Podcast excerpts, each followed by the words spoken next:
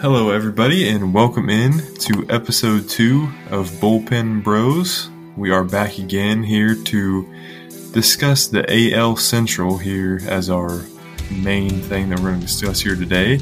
Joined alongside by Matt Contreras. How you doing, Matt? Pretty good, Brenda. How are we doing today? Doing pretty good, you know. I'm ready to talk some more baseball, and you know, I'm just looking forward to everything we have on the slate today. Absolutely, I think it's gonna be a great show. I mean, everything that we got down, ready to talk about. We got Hall of Fame talk, we got AL Central talk, we got some fan questions. Thank you guys for sending those in. I'm excited mm-hmm. to get everything started, and yeah, I'm excited to talk about this division. Um, doing my research at, and looking at the standings last year, I mean, although the numbers weren't outstanding record wise, it was still a pretty tight division. You know what I mean? So I'm excited to see these guys' futures and what everything, how everything uh, lays out. Yeah, definitely. I mean, for me as a Royals fan, I'm pretty familiar with the division, and uh, it didn't look too good last year, but I mean, I think it's been a pretty good division in the past, and hopefully things are looking up for it. So, yeah, it'll be interesting to see how things go. And uh, before we get into our fan questions here, I just want to give a quick shout out to what our whole BDL slate's looking like for this week. So, the second episode of Bryce's podcast, What's Streaming, uh, should be out currently. And then um, Samari will have an episode of The Mansion coming out on Wednesday. And then, of course, the Owen Show will be coming out on Thursday. And then, last but not least, BDL will be coming out on Friday.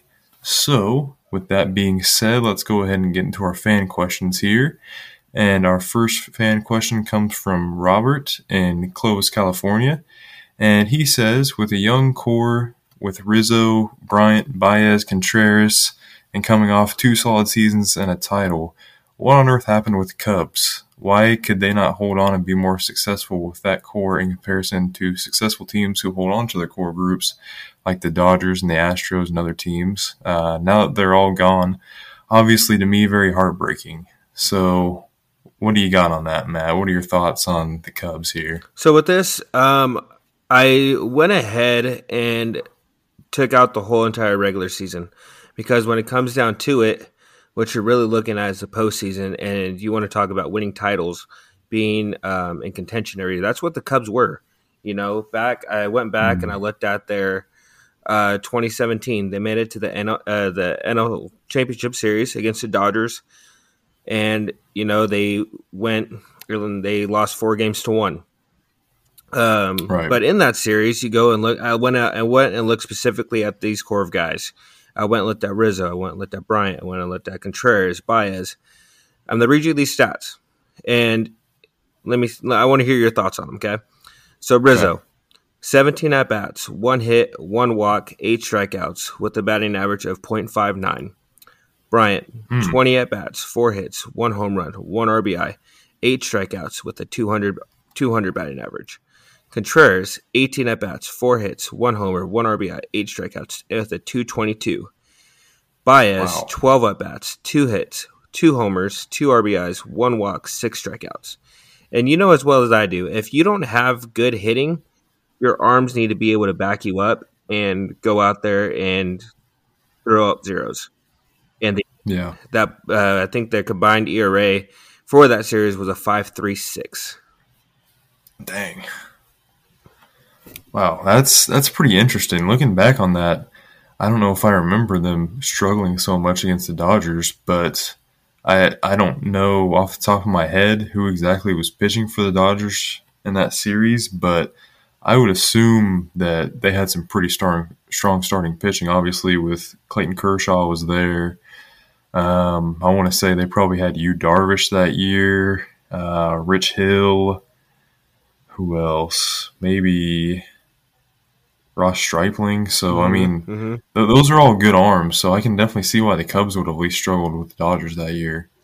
Right, but that's uh, that was just in 2017. From there on, I kind of saw a trend, and this is where yes, you can have a strong core, but if they don't perform in the postseason and get what they need to get done for the names that they are for how they produce in the regular season, then what they did in the regular season necessarily doesn't matter. I could go hit 40 bombs in a season, but if I'm not still producing at the post at that level in the postseason, those regular seasons numbers really don't matter. All that does is win me maybe an award. But at the end of the day, you're yeah. chasing that World Series title. So in 2018, um, they lost in the wild card, and in that wild, uh, they lost a, a, two two to one ball game against the Rockies. I want to say, yeah, with the Rockies in the NL wild card game in 13 innings. Rizzo went one for four. Bryant went one for six. Contreras went 0 for four. Baez went one for five. In 2019, mm-hmm. they failed to reach the playoffs. However, these four guys had great seasons. Rizzo batted 293, Bryant batted 282, Contreras batted 272. I'm sorry, Contreras batted 272, Baez batted 281. All great numbers throughout the season. The place where they fell in 2019 was the rotation and just the bullpen in general too as well. Just pitching all around was their down, was their downfall that year. Yu yeah. Darvish had a 3.98. Hendricks had a 3.46, which those two as aces, I'd like to see better number, or as a one and two, I'd like to see better numbers there. Um, mm-hmm. It's okay if you're in a low three, but I, I like to, I, I would love to see a one and two be at that high two to low three range, but for them to be almost touching four shows to me that they really struggled throughout that year. And if you're putting up runs, you, like I said, you got to be able to throw up zeros, and they weren't able, they weren't able to hold on to leads. That's what these numbers tell me. Lester had a four four six, Quintana had a four six eight, and Cole Hamels had a three eight one. Which I mean, those aren't terrible numbers, but I don't know if you're at, trying to be the top of the line team, you know, wanting to win a World Series. I guess I you, you could be saying they were just missing that ace that year. Exactly. Because th- those are all solid ERAs, but not like one or two rotational type of numbers. I think I remember the Cubs, at least that year, maybe their bullpen might have struggled a little bit. Yeah. That might explain it a little bit more, too. Yeah, no, absolutely. And I um, I want to say when I look back at the numbers, they had a few guys that had uh, uh, high four ERA, high five. I want to say there was even a guy that had a six ERA.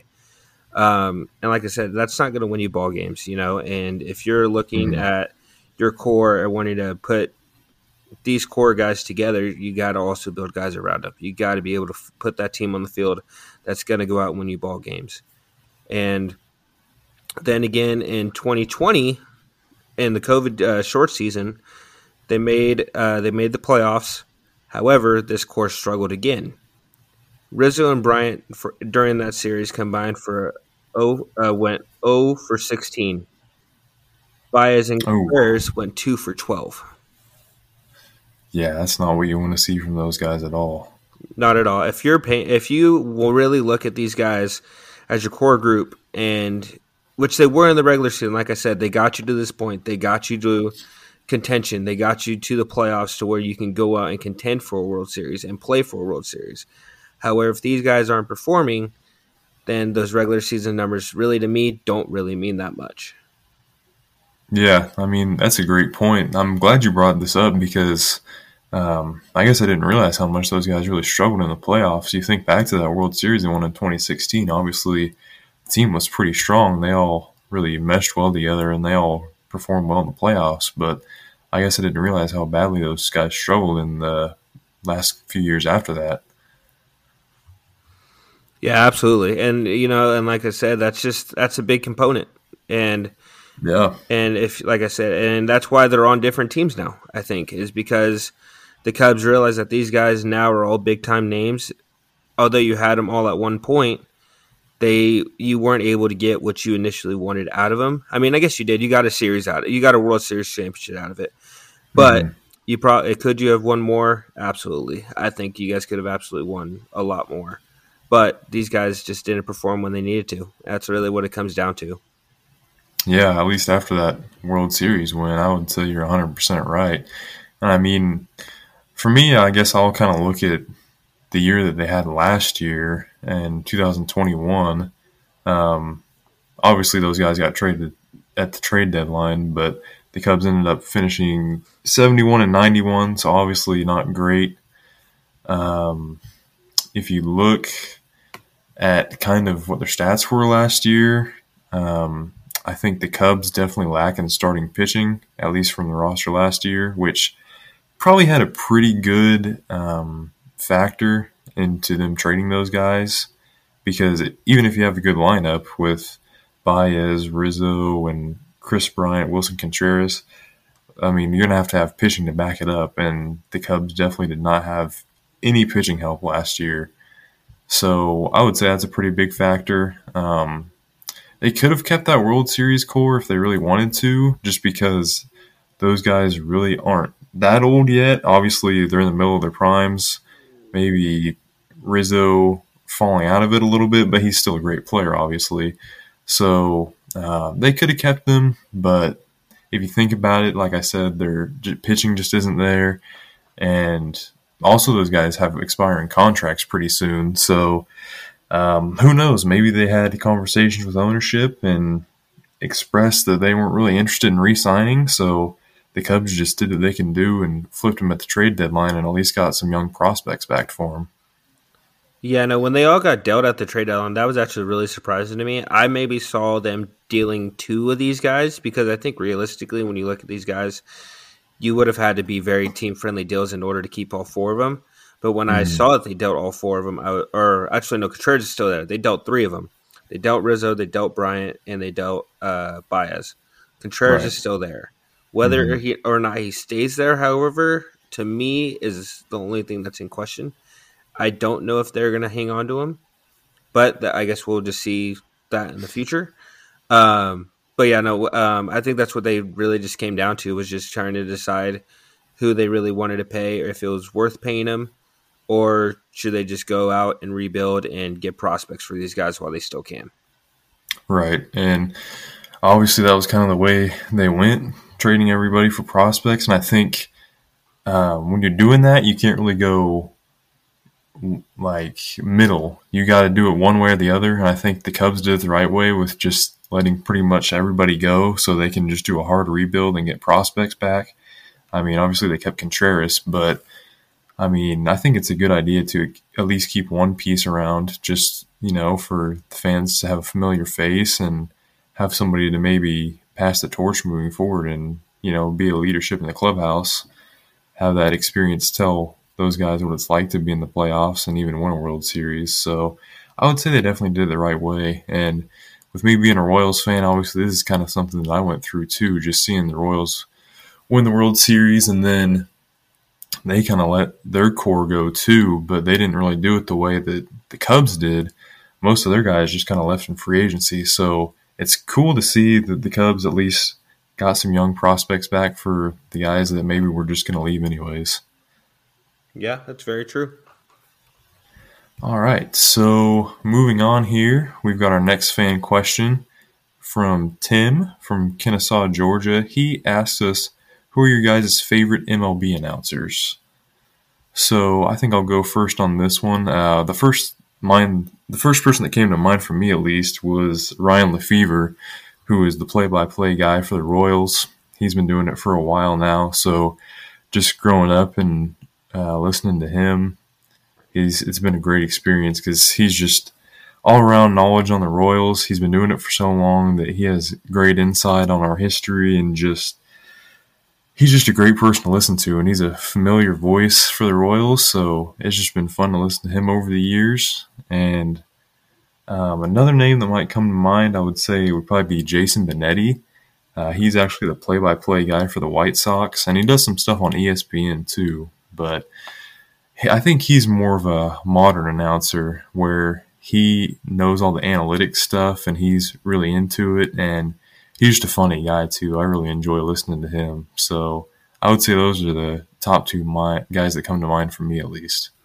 Very nice, very nice. Yeah, and uh, for me, uh, I think it's good when you bring out analytics in when you're listening to someone, especially if they know what they're talking about and you understand what they're talking about, because that just provides so much more of an insight to the game.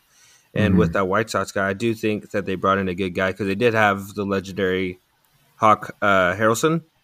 Yep, who that who, who I have on my list as one of my past favorite announcers. I used to love listening to. Like I like when I would watch, I had MLB TV, and whenever they play the Yankees, I would listen to him as opposed to listen to my Yankees broadcast.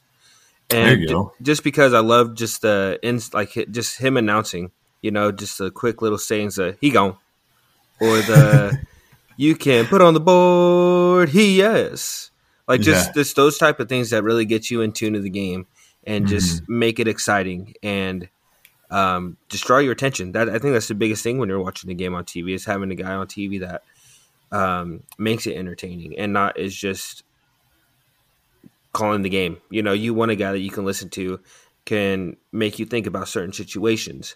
Um, no, that's why I like that they brought on um, old players now on these like Saturday night games or MLB TV games, or even that uh, what they recently did where they all sit around talk about the game because it gives you a different perspective of how the game's played or how, what you're thinking in this situation, different counts.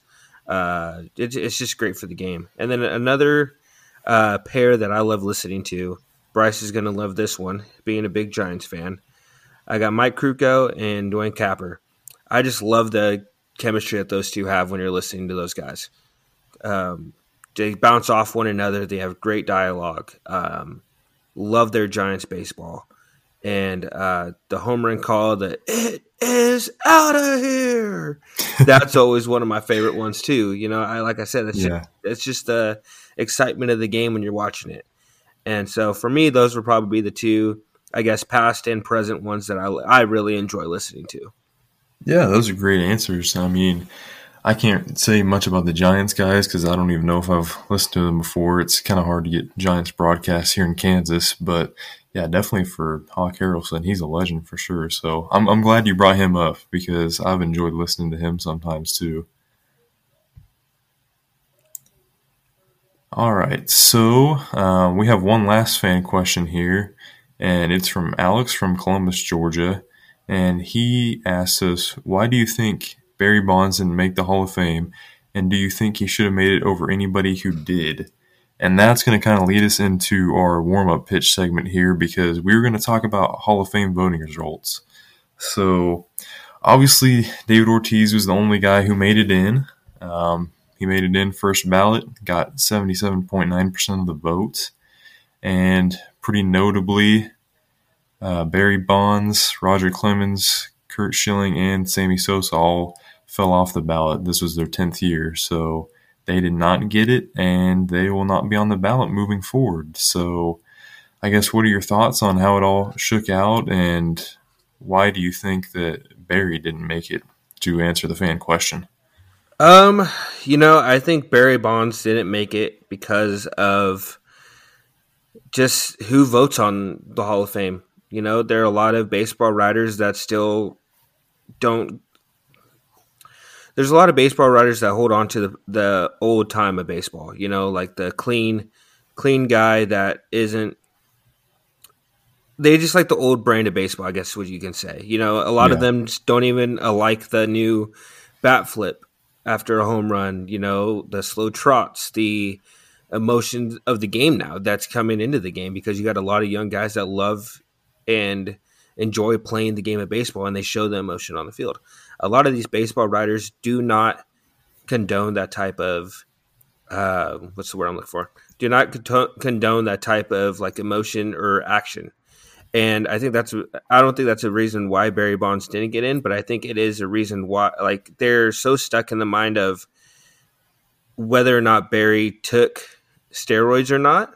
He I as far as I know, I would believe he's never was found guilty of doing so. It never mm-hmm. tested positive for him. But if that's if that's where you're going to hold the guy out for, and as long as far and along with Roger Clemens, that's just beside that's beside me because you look at these guys' accolades. I'll start Roger Clemens, seven times Cy Young winner, four thousand six hundred seventy two strikeouts, led the AL in Ks five times in his career. And if you're going to keep him out with stats like that, why? He was the best to ever do it. He was doing that even before the alleged PEDs came into the picture. Right. Like this guy had such a stellar career even beforehand, before he went to the Astros or the Yankees. He he did it he did it all with the Red Sox. You know, he had a great career with the Red Sox.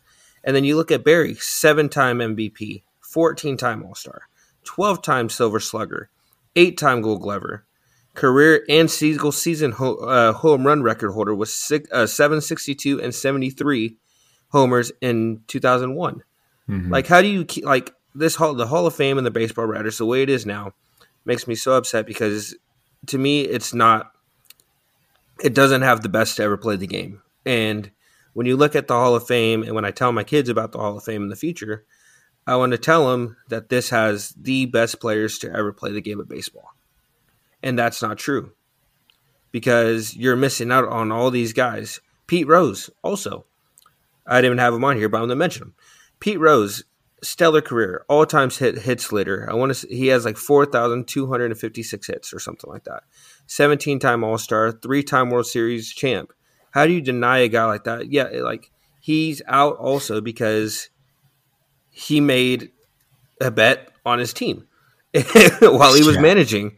Like, but the yeah, whole, we're gonna the whole Pete Rose situation. I feel like is a completely different conversation. But yeah, he's definitely a guy that is like the poster boy of the MLB doing somebody wrong. Like he should definitely be in the Hall of Fame 100%. Obviously, he did something that he shouldn't have, but he didn't do it when he was playing. And I don't think it was necessarily anything that ended up hurting his team at all. So it, it's just, it's ridiculous that Pete Rose is not in the Hall of Fame 100%. No, one hundred percent, and it'd be different if he was betting against his team to lose. Like I can get that; that's a totally different situation. If he was throwing games and playing and betting on games in order for him to come out on top because his team was losing, that's a whole different situation. Mm-hmm. But here's the thing: if we're gonna keep guys in the if we're gonna keep guys from the Hall of Fame, whether it be for betting or cheat, quote unquote, cheating, even though you still got to throw the baseball, you still got to hit the baseball, then why do the Astros still have the World Series when they were actually proven yeah. guilty? That That's what it comes down to. If we're if we're going to keep people out from cheating, then why do they still have it? If you have yet to see this, if you want to you want to know how great of a player Barry Bonds was, I encourage I encourage you to watch a YouTube video called "What If Barry Bonds Had Played Without a Baseball Bat." as weird as that YouTube video sounds, watch that video, your mind will be absolutely blown. It's funny that you bring that up because I've heard people talk about that and I haven't watched it yet, but I'm so curious just to watch it and see what, just what it says. So since you brought that up, I feel like I'm going to watch that here next week. No, I encourage you to, Brando, because like I said, it's just it, when you look back at it and just I think he goes through just one season. Yeah. And in that season alone, his numbers are out of this world. And then I want mm-hmm. you to also find me another guy that has a presence at the plate to get walked with the bases loaded. Yeah, that just does not happen at all. And, not at all. But I mean, I I'm happy with Big Papi getting in there as a Yankee fan. He was one of the guys that I admired. As as weird as that is to say, me admiring a Red Sox fan. I mean, a Red Sox player. Um, he was one of the guys I actually had respect for. He played the game right. Um, he was a fearful hitter, and I hated facing him every time that we had to. Um, but mm-hmm. he's more than deserving, and I, I kind of feel bad. Also, I was telling my dad about this the other day. I was like, I kind of feel like his his Hall of Fame election and, inductee is being overshadowed by all this controversy over Clemens and Bonds and Schilling and all these guys.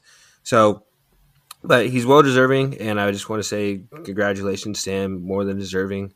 Um, I'm happy for the guy. Yeah, uh, I'm I'm glad that Ortiz got in. So, at least my opinion on the whole thing, I feel like looking on it, it's really tricky because I feel like it should be one of two ways. Like, you're not going to let in anybody that's been tied to performance enhancing drugs or steroids, or you're just going to let all of them in, at least the guys that deserve it.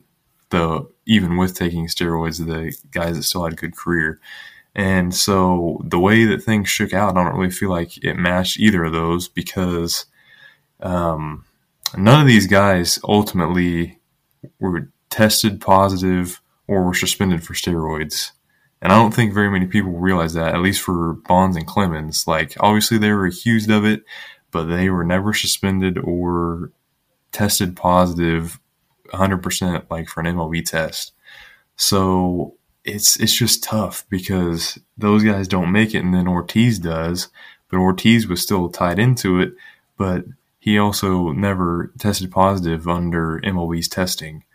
So I don't know. It's just hard to say. Like, does Ortiz make it only because he's a modern player and people like him, or I don't know.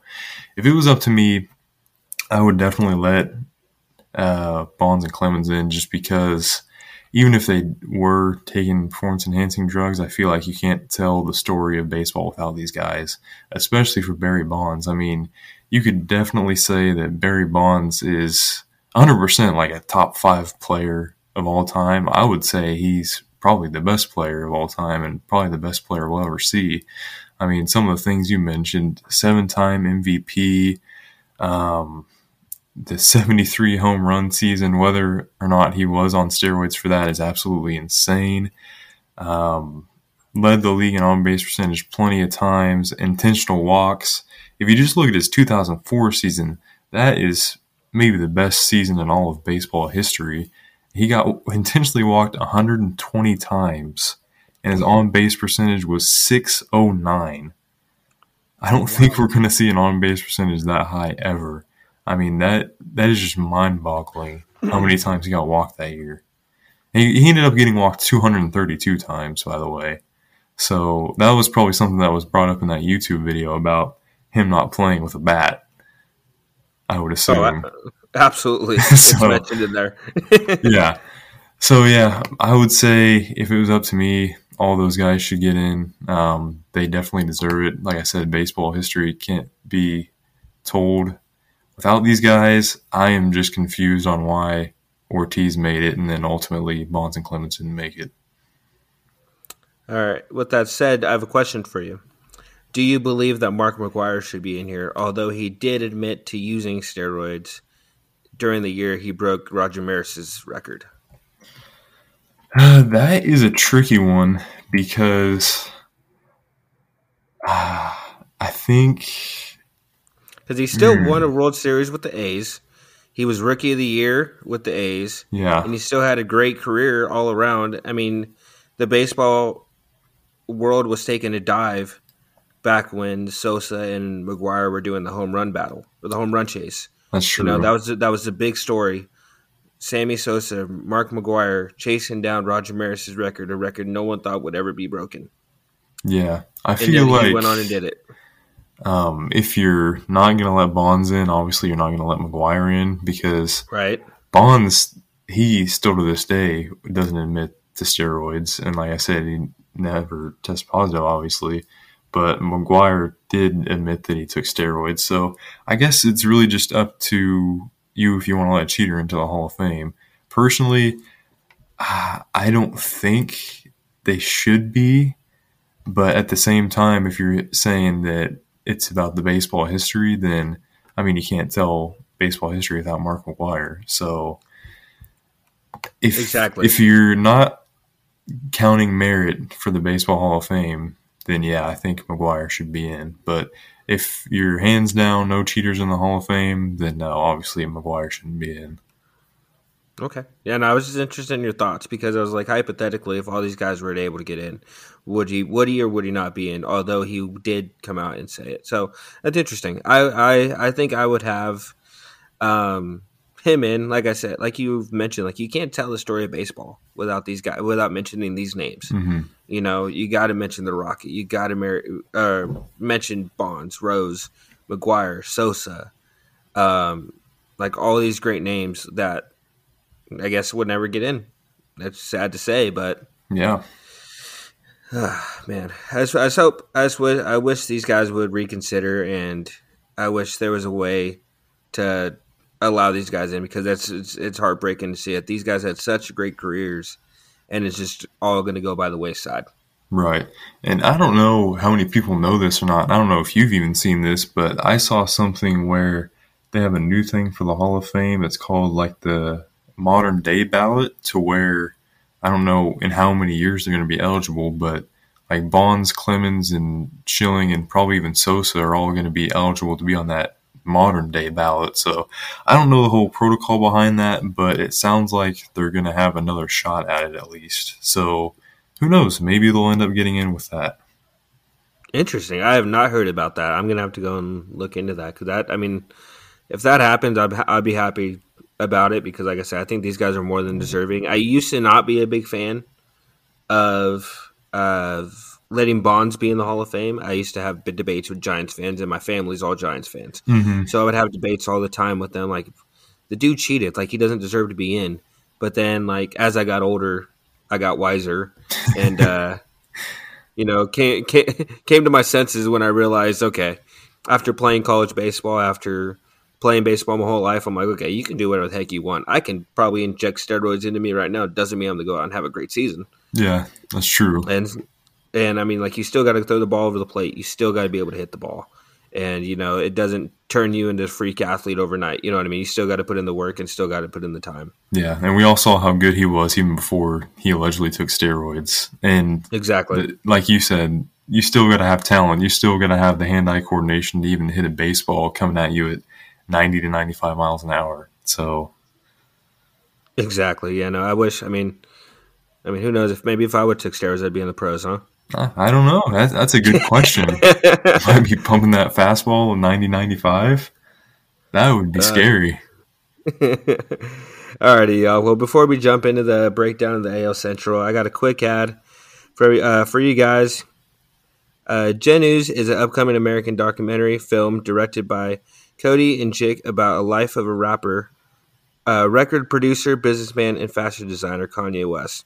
It will premiere at the 2022 Sundance Film Festival. The documentary is scheduled to premiere also on Netflix on February 16th, 2022. Oh baby, that that should be an interesting one. I'm kind of excited to watch it. Good old Kanye, baby. Good old Kanye. what more can you say? What an American legend. Kanye loves Kanye, baby. I think everybody loves Kanye. Maybe not everybody, but you you love the character that Kanye is. That's yeah, what it you're is. at least interested in him a little bit. exactly. All right, so we're going to our AL Central talk this week, breaking down another division in baseball. Um, obviously, the White Sox came out on top of the AL Central last year pretty easily. Um, there wasn't another team that finished above 90 wins. Second place was the Indians, who are now the Cleveland Guardians, finished 80 and 82. Then uh, Detroit Royals and Minnesota all finished in between 73 to 77 wins. So, not a necessarily competitive division in 2021, and maybe not even for the upcoming 2022 season, but anything is possible. So we will just have to see what happens here. So we'll move on to our first team that we're going to discuss here, which is the Minnesota Twins. What do you got on the Twins, Matt? So when I look at this team, um, I don't really see them having a key loss. Um, they lost Michael Pineda, who I didn't think was a big loss for them. So for key losses, I really don't have anyone um, for them losing. Um, for team needs, I just say that they need a uh, a pitcher. I think they need pitching, whether that be bullpen, whether that be starting pitchers. Um, that's all I really see this team needing because when I look at this lineup, I I actually really like this lineup. Um, you know, they got a young young guy there, Nick Gordon, who's shows some light of being good. Younger brother Dee Gordon, mm-hmm. And then, but this team is made up of just a lot of contact guys. I mean, if Buxton could stay healthy, he's a probably a 280 to 300 hitter. You got Luis Arraez, who hit 294 last year. Jorge Polanco, who has a very solid bat. And, you know, this team, I mean, this team kind of reminds me of a team that just is kind of the mold I want the Yankees to follow. A contact team that gets guys on and needs to drive guys in. Um, you know, like you look at, I think that's just always been the Twins' identity, though. I mean, you look back to past teams, you had Mauer, Morneau, Cuddyer, all those guys were contact guys. And I think um, with the youth that Nick Gordon has, I think in the future he can provide something that something of that kind. So, um, you know, they need a rotation arm. They lost Trevor May. um, when they traded him, and that was a guy that was a big piece for them in that uh, bullpen. Um, he was their setup guy slash closer. Um, I look at this bullpen, I really don't see a guy that's just absolutely lights out. Um, you have Taylor Rogers, who in four inning, 40 innings last year had a 3.35. Um, you have Tyler Duffey, who in 62 innings had a 3.18, which isn't bad. Um, but like I said, they really do lack that back end bullpen arm to just shut things down. And then you look at the rotation. You got um, you got Dylan. Uh, they went out and got Dylan Bundy from the Angels, who I didn't think was a substantial add. Um, he struggled last year 90 innings, had a 6.06 ERA. And if you're looking at Dylan Bundy to be your ace, I would say you probably need to reconsider that. yeah, probably. so um, with the with the with the twenties, I see them maybe going out and, and getting an arm, and um, I could see. I, I honestly think I think a guy like um, Johnny Cueto could come in here and be that oh, frontline guy for him. That's an interesting um, name. I think he would be a really good sign, and then getting a guy like maybe Ryan uh, Ryan Tepera to come out, come in, and be the bullpen arm. Yeah, I think adding those two guys can. I mean, that gives you a, a good arm in the bullpen, and it gives you a veteran starter. Um, this rotation has some young guys in it. Um, they have John Ryan or Joe Ryan. I'm sorry, excuse me, uh, Joe Ryan, who's 25, um, who's up and coming, and he had a, in 26 innings he had a 405 last year. So I think if you just bring in a guy like Cueto to be that veteran pre- presence in this rotation, get you innings, and he did really solid with the Giants. And I mean, he, every time I watched him, he always went out and gave the Giants innings and gave him a solid performance and gave him a chance to win. Mm-hmm. And with the Twins, that's really all you can ask for in this division. It's just being able to give you a chance to win, go out and win ball games. So um, that's really all I have for them to add um, as of right now. What do you, uh, what are your thoughts on them?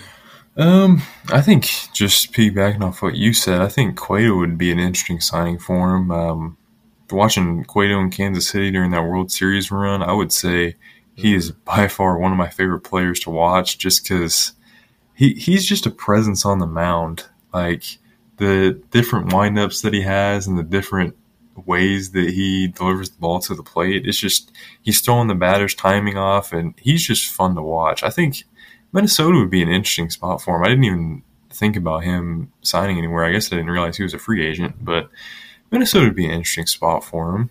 Um, I guess when I'm looking at this roster, it's hard for me to say what I think the Twins should do because I kind of feel like they're in a spot where they're stuck in between competing and rebuilding. Um, just looking at their roster from last year, I'm not necessarily blown away with what they've got. Obviously, they have some good young talent. You touched on Byron Buxton. I think he's a great piece to build around he's a five tool player, um, great talent. Obviously, hit 306 last year.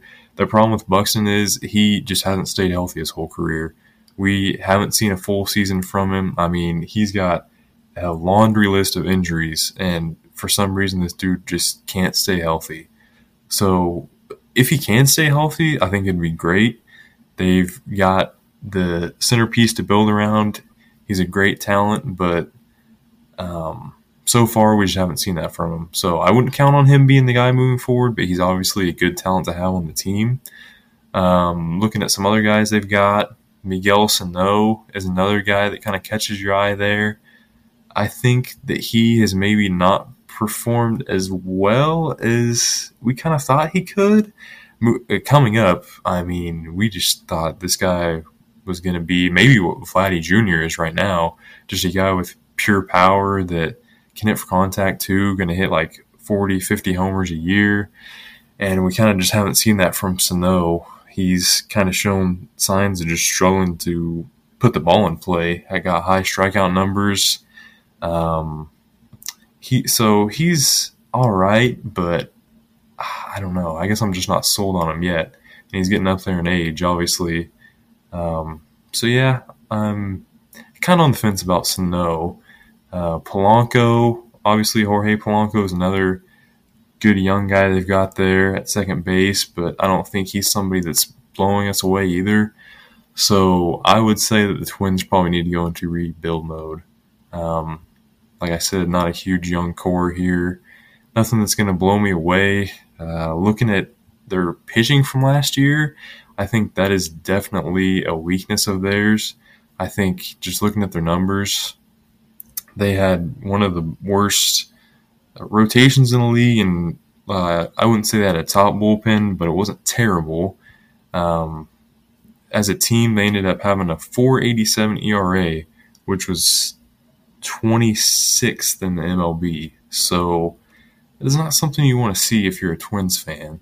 Um, and obviously, pitching is just as important as offense. So, I mean, it's just not looking good for the Twins, I don't think. But I would say if they want to go ahead and try to go for it another year, I think it's definitely a possibility. They'll have to try to get some better performances out of some of their pitchers. Obviously, go after some guys in free agency. As you mentioned, they did pick up Dylan Bundy from the Angels, which, like you said, he didn't have a great year last year, had a 606 ERA, but I think he's a decent bounce back candidate just because of what we've seen from him in the past. I think uh, six ERA is in the norm for him, so maybe we see him come back down to that 4 4.5 range and be a solid third or fourth starter in the rotation. And just looking at guys they should maybe sign. If they're wanting to make a big splash, I think they could maybe be in for Trevor Story. Um, obviously, you're only going to sign him if you think you're going to contend. So the chances of him maybe signing there aren't high, but it's definitely a name to look out for if you're trying to f- find that piece to build with if you're the Twins. And then another guy maybe to look after, obviously to help that rotation out. I think one guy that came to mind was Danny Duffy, which is a mm-hmm. guy that came to the Dodgers from the Royals at the trade deadline, but he kind of came to the Dodgers with an injury, so he never actually pitched for the Dodgers. So, um, kind of a wild card there. You don't know how he's going to bounce back from the injury that he had, but I think that'd be a good, uh, you know, low risk, potentially high reward signing for the Twins if they're wanting to go for it all.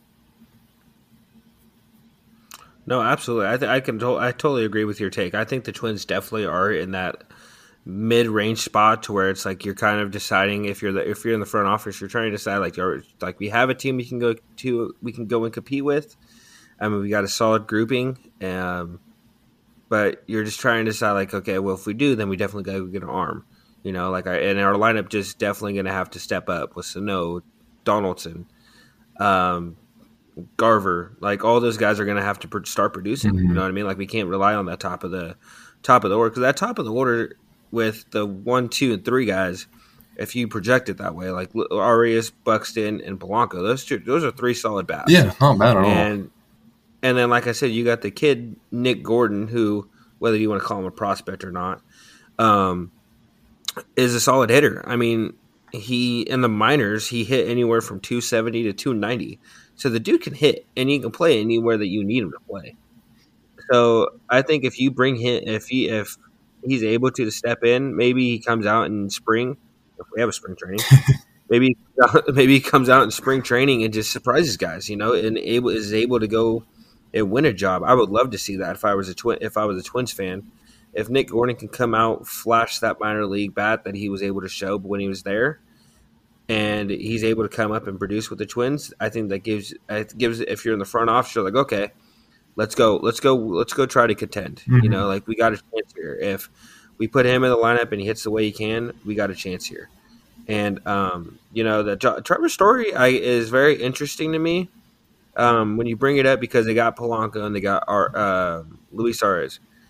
The only and you, then you got Donaldson there too. So it's either you got to decide whether you're taking Sano or you're moving Donaldson to DH, or vice versa, Sano and Donaldson DH, and then you bring Story into play, maybe third base. Yeah, and then you put Donaldson maybe there. Or, I don't know. That'd be that'd be a very interesting dynamic if you were if you were to bring Story in. I think it definitely does help the lineup, but um, it'd be very interesting if they did bring him in to see what they would do with that whole entire situation there. Yeah, I think if they brought Story in, the way they'd probably fit him in, at least the way I would think, they'd probably play him at shortstop, and then Arraez would probably move to the outfield. I think I think left yeah. field's pretty open for the Twins, so maybe that's where he fits. Okay, and then you slide Polanco over to second. Yeah, yeah. Okay, I because they did have uh, Andrelton Simmons, oh. I think, at shortstop, but he's a free agent. I don't believe the Twins are probably going to go after and try to re-sign him. So, yeah, no, I could definitely see that. Then I think that'd be very, very interesting. Yeah, I don't, I don't know if they're going to spend that much money on him, but hey, we will see what happens. I think the market is very open for Trevor Story. So, um, we'll move into our prospects to watch for the Twins. Uh, the number one guy that comes to mind for me, I guess, if they don't end up getting Trevor Story, this guy could fill in at shortstop for him. Royce Lewis, he is a shortstop in the Twins organization. He is 35th on MLB.com for top prospects, and he was the first pick in the 2017 draft. He is a very projectable five tool guy. Um, don't really see a weakness in his game. The only question mark with him is that he's coming off a torn ACL and he hasn't played since 2019. So he might take a little time in the minors just to see what the Twins still have in him. And I guess if he ends up tearing up the minors a little bit, maybe he'll get a quick call up to the Twins to fill in that spot in the middle infield for him. Yeah, no, absolutely. I think that's something that uh, you could definitely look at. Another guy that I had um, similar situation. Uh, they have him listed as a outfielder slash shortstop. Um, is Austin Martin? He's the number two prospect right behind him and uh, he's very interesting as well. Like I said, he's he's a shortstop outfielder, and same as you. If you don't see Jorge Polanco being that guy in the in the future and losing his job, or um, or you don't see him producing, or you want to throw him in the outfield, you can. Um, before he was tra- he was it was a part of the uh, Bur- Berrios yep. trade. And so, uh, even before then, I mean, even when he was with the Blue Jays organization um, in Double A, he was hitting 281 and then when he bounced over to the Twins organization in 37 games, he had 254. But I mean, like I said, that's a very eh, eh sample size mm-hmm. for you to really say anything about that there. Um, but I think late in the year, if uh, I think I, I kind of see him more as an outfielder more than I do a shortstop because you do have Polanco there. Right. Uh, if Kepler and Larnach are not producing, maybe you maybe that's a name you think about. If he's tearing the cover off the ball, you bring him in and maybe he can help this team this year, maybe next year. You know what I mean? I think he's an interesting guy to, look at. Yeah, uh, that's the guy I had down too. Um, I think he's definitely an interesting guy to look at. I think, like you said, maybe he's an infield piece. I think he's probably going to end up as more like a left fielder type of guy, just because mm-hmm. uh, from what I've seen, he's a little bit below average on defense. So I think the offensive talent is there, but defensive wise, maybe not so much. So I think that's a guy maybe you hide in a corner outfield spot to just kind of take the emphasis on off of just how average or below average his defense is.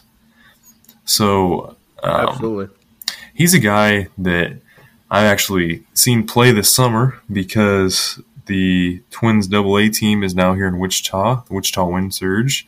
So I have a couple more guys that I want to talk about just from their time with the Wind Surge this past year and kind of what I've seen from them. Uh, the first guy I want to discuss is Jordan Balazovic. Um, he's mm-hmm. 81st on MLB.com top 100 prospects. He's a right-handed pitcher. He had a pretty solid year in Double A for the Wind Surge. He went uh, with 362 ERA, had 102 strikeouts and 97 innings pitched, which is, which is a great rate for a starting pitcher. Uh, his fastball sits mid 90s. He's got a plus slider, and I mean, he shows great command. So I think he's a guy that might be big league ready, and he could definitely help out that Twins rotation that we were talking about that is kind of struggling to find talent. And so another guy that can maybe help out in that rotation I've got is Josh Winder. He is the ninth Twins prospect on MLB.com. He's another righty. He was very impressive for the Wind Surge this past year. He had a 1.98 ERA in 54 innings and 65 Ks.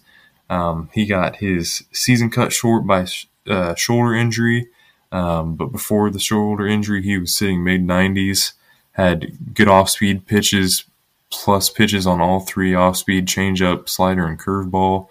And another thing that's notable about him is he has great command. He only had 10 walks in those 54 innings. So I'd say he's another big league ready arm if he's going to be uh, fully healthy coming into the 2022 season.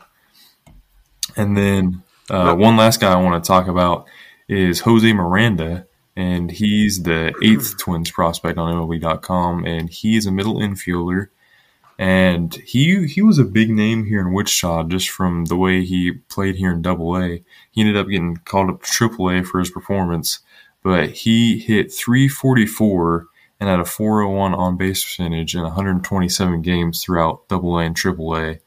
And he he's a versatile fielder that could be used as like a future utility guy. So that is another guy to look out for in that Twins organization.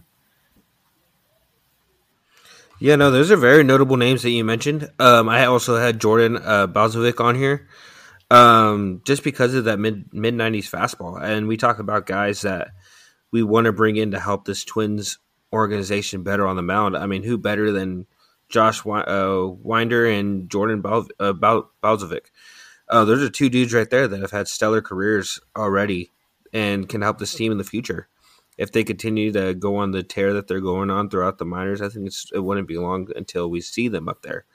Uh, very jealous of you that you get to see the Wind Surge play. When I was out there, we didn't get to, or I didn't get to, so very jealous of that. But and I totally forgot that they were part of the Twins organization now because uh, when they were building it, they were part of the Marlins. Yep, they were going to be the AAA team for um, the Marlins, but once all that yeah. minor league reshuffling went, they somehow ended up as a double A for the Twins. So that's right. But yeah, no, I think those are two guys and uh, two two arms that can definitely come in and help those guys go. I mean, in rookie ball, Winder had a three point a combined three point seven two.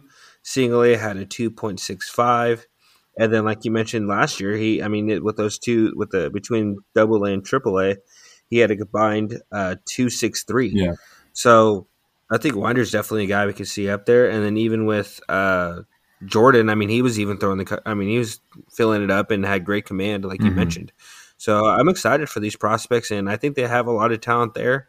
It's just a matter of whether or not they will keep them, um, and don't try to move them around to maybe go get other pieces. That's that's probably the biggest thing with the Twins. But I don't see that happening. I think the Twins know that they have good prospects in their farm, and that they have something in the future with those guys. Yeah, I think I definitely agree with everything you say about them. Um, it'll be interesting to see what the Twins will do. I kind of think they're the wild card in this whole division moving forward, just because they could either rebuild, like I said, or some of these minor league guys could come up and they could easily push maybe a 90 win season. Who knows? So we we will see what happens with the Twins.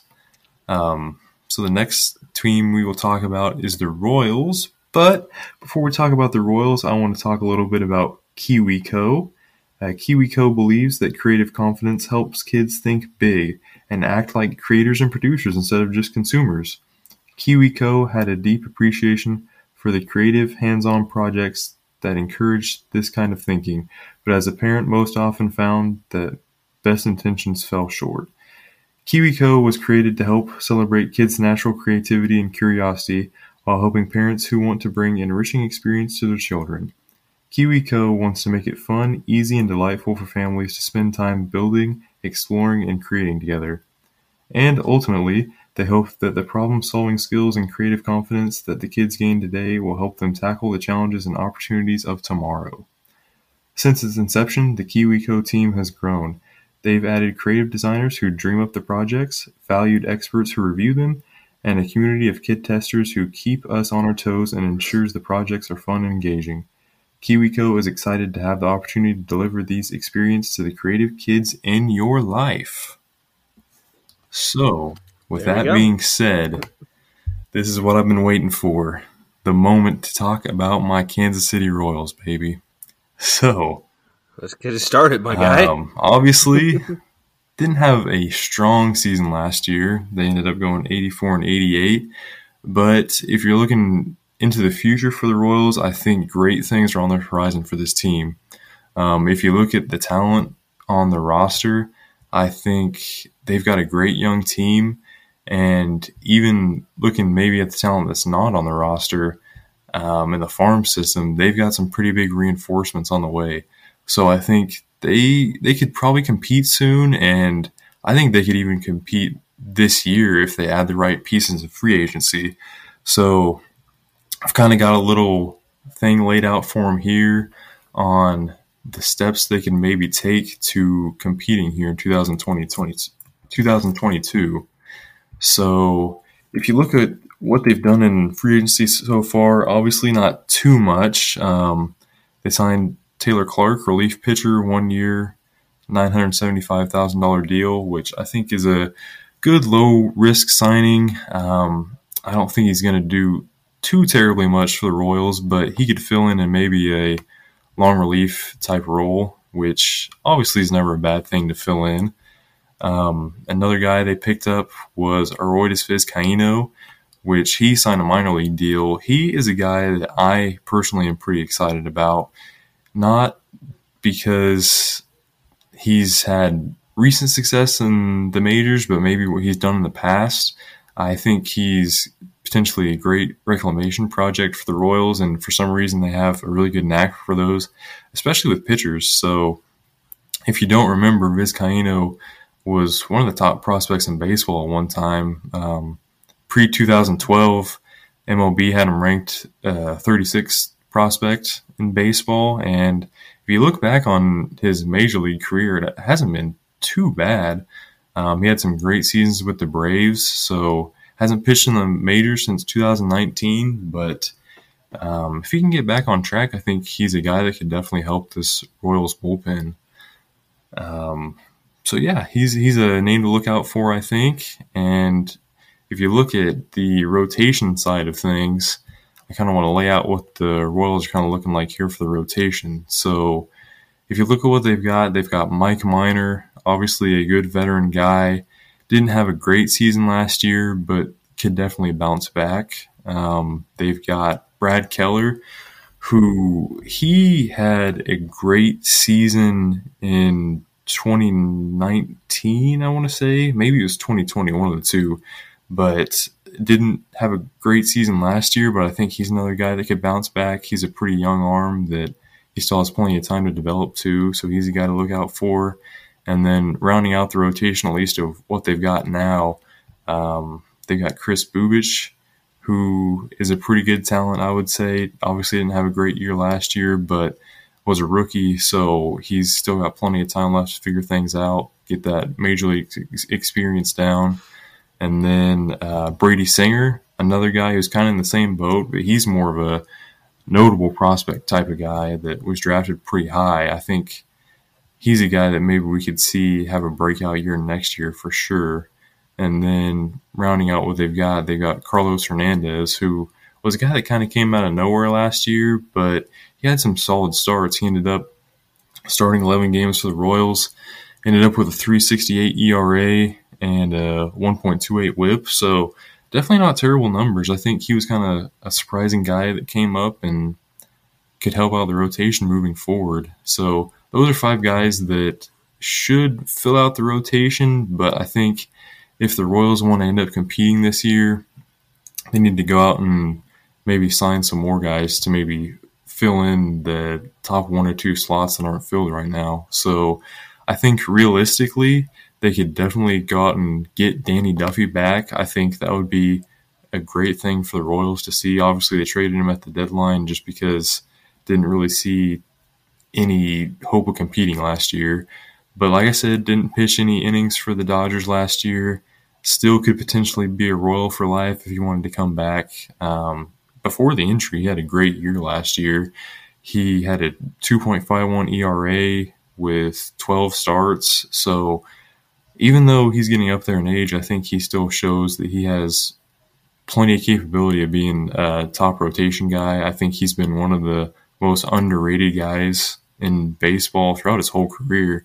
I mean, he's been an anchor in that Royals um, starting rotation for years now, and I feel like he hasn't really been talked about. So he's definitely a guy I could see them going out and getting. Um, they could sign re-sign Jakob Junis which is another guy that's kind of been on the Royals for a couple years now, but he didn't have a strong season last year. He's another guy that can maybe bounce back. We've definitely seen what he can do in the past. And then if they want to go out and spend some money on some guys, I would say that maybe two names to look out for would be one would be Carlos Rodon, which is a guy that we t- uh, talked a little bit about last week. I think he's a guy that could immediately step in and be their one or two guy in the rotation if healthy. And then one other name I'm going to throw out there is Zack Greinke. So obviously Zack Greinke is a guy that started out his career with the Royals. Um, he's getting up there in age, but if the Royals want to go after it all this year and maybe have a shot at making the postseason, I think he would be a great veteran presence in their locker room. Obviously, we've seen the past couple years what he's done in Houston. He's still fully capable of being that ace guy. So I, I would love to see a Greinke and KC reunion. That would be pretty cool for me, at least. What would you think about that? No, I think I, I when you mentioned that, I think that makes a lot of sense. Um, he is getting up there in age. He's getting towards the back end of his career, and I think as a player, you always want to kind of start off or uh, end where you started. So I can definitely see Greinke coming back and being a part of this rotation. Um, I love. I really like. I really like your guys' rotation. I like that you guys brought up. You're probably your two. I would say you're probably your two pro- most promising arms in Singer and uh, Kris. I think those two because they were both drafted the same year. One was picked at 18, one was picked yep. at 40. And so um, I really like that you brought those two up because I think in doing so, with Brady Singer, he faced the cream of the crop in college. He played that high level baseball to where he knows what it takes to get high level mm-hmm. hitters out. Given they're not major league caliber hitters, they're still pretty high caliber players though. And I think bringing him, him those two up uh, just allowed him during that rookie season to learn and learned how to deal, learn that you can't throw those same pitches that you were throwing to get AAA guys out because those pitches that you threw to get AAA guys out are going to get probably taken over the wall to a major league hitter, or they're just going to take that pitch. So they really had to learn and adapt to the MLB style of playing. And with bringing those guys up, I think it, that's what it allowed them to do. So I can definitely see Singer having a breakout year uh, next year.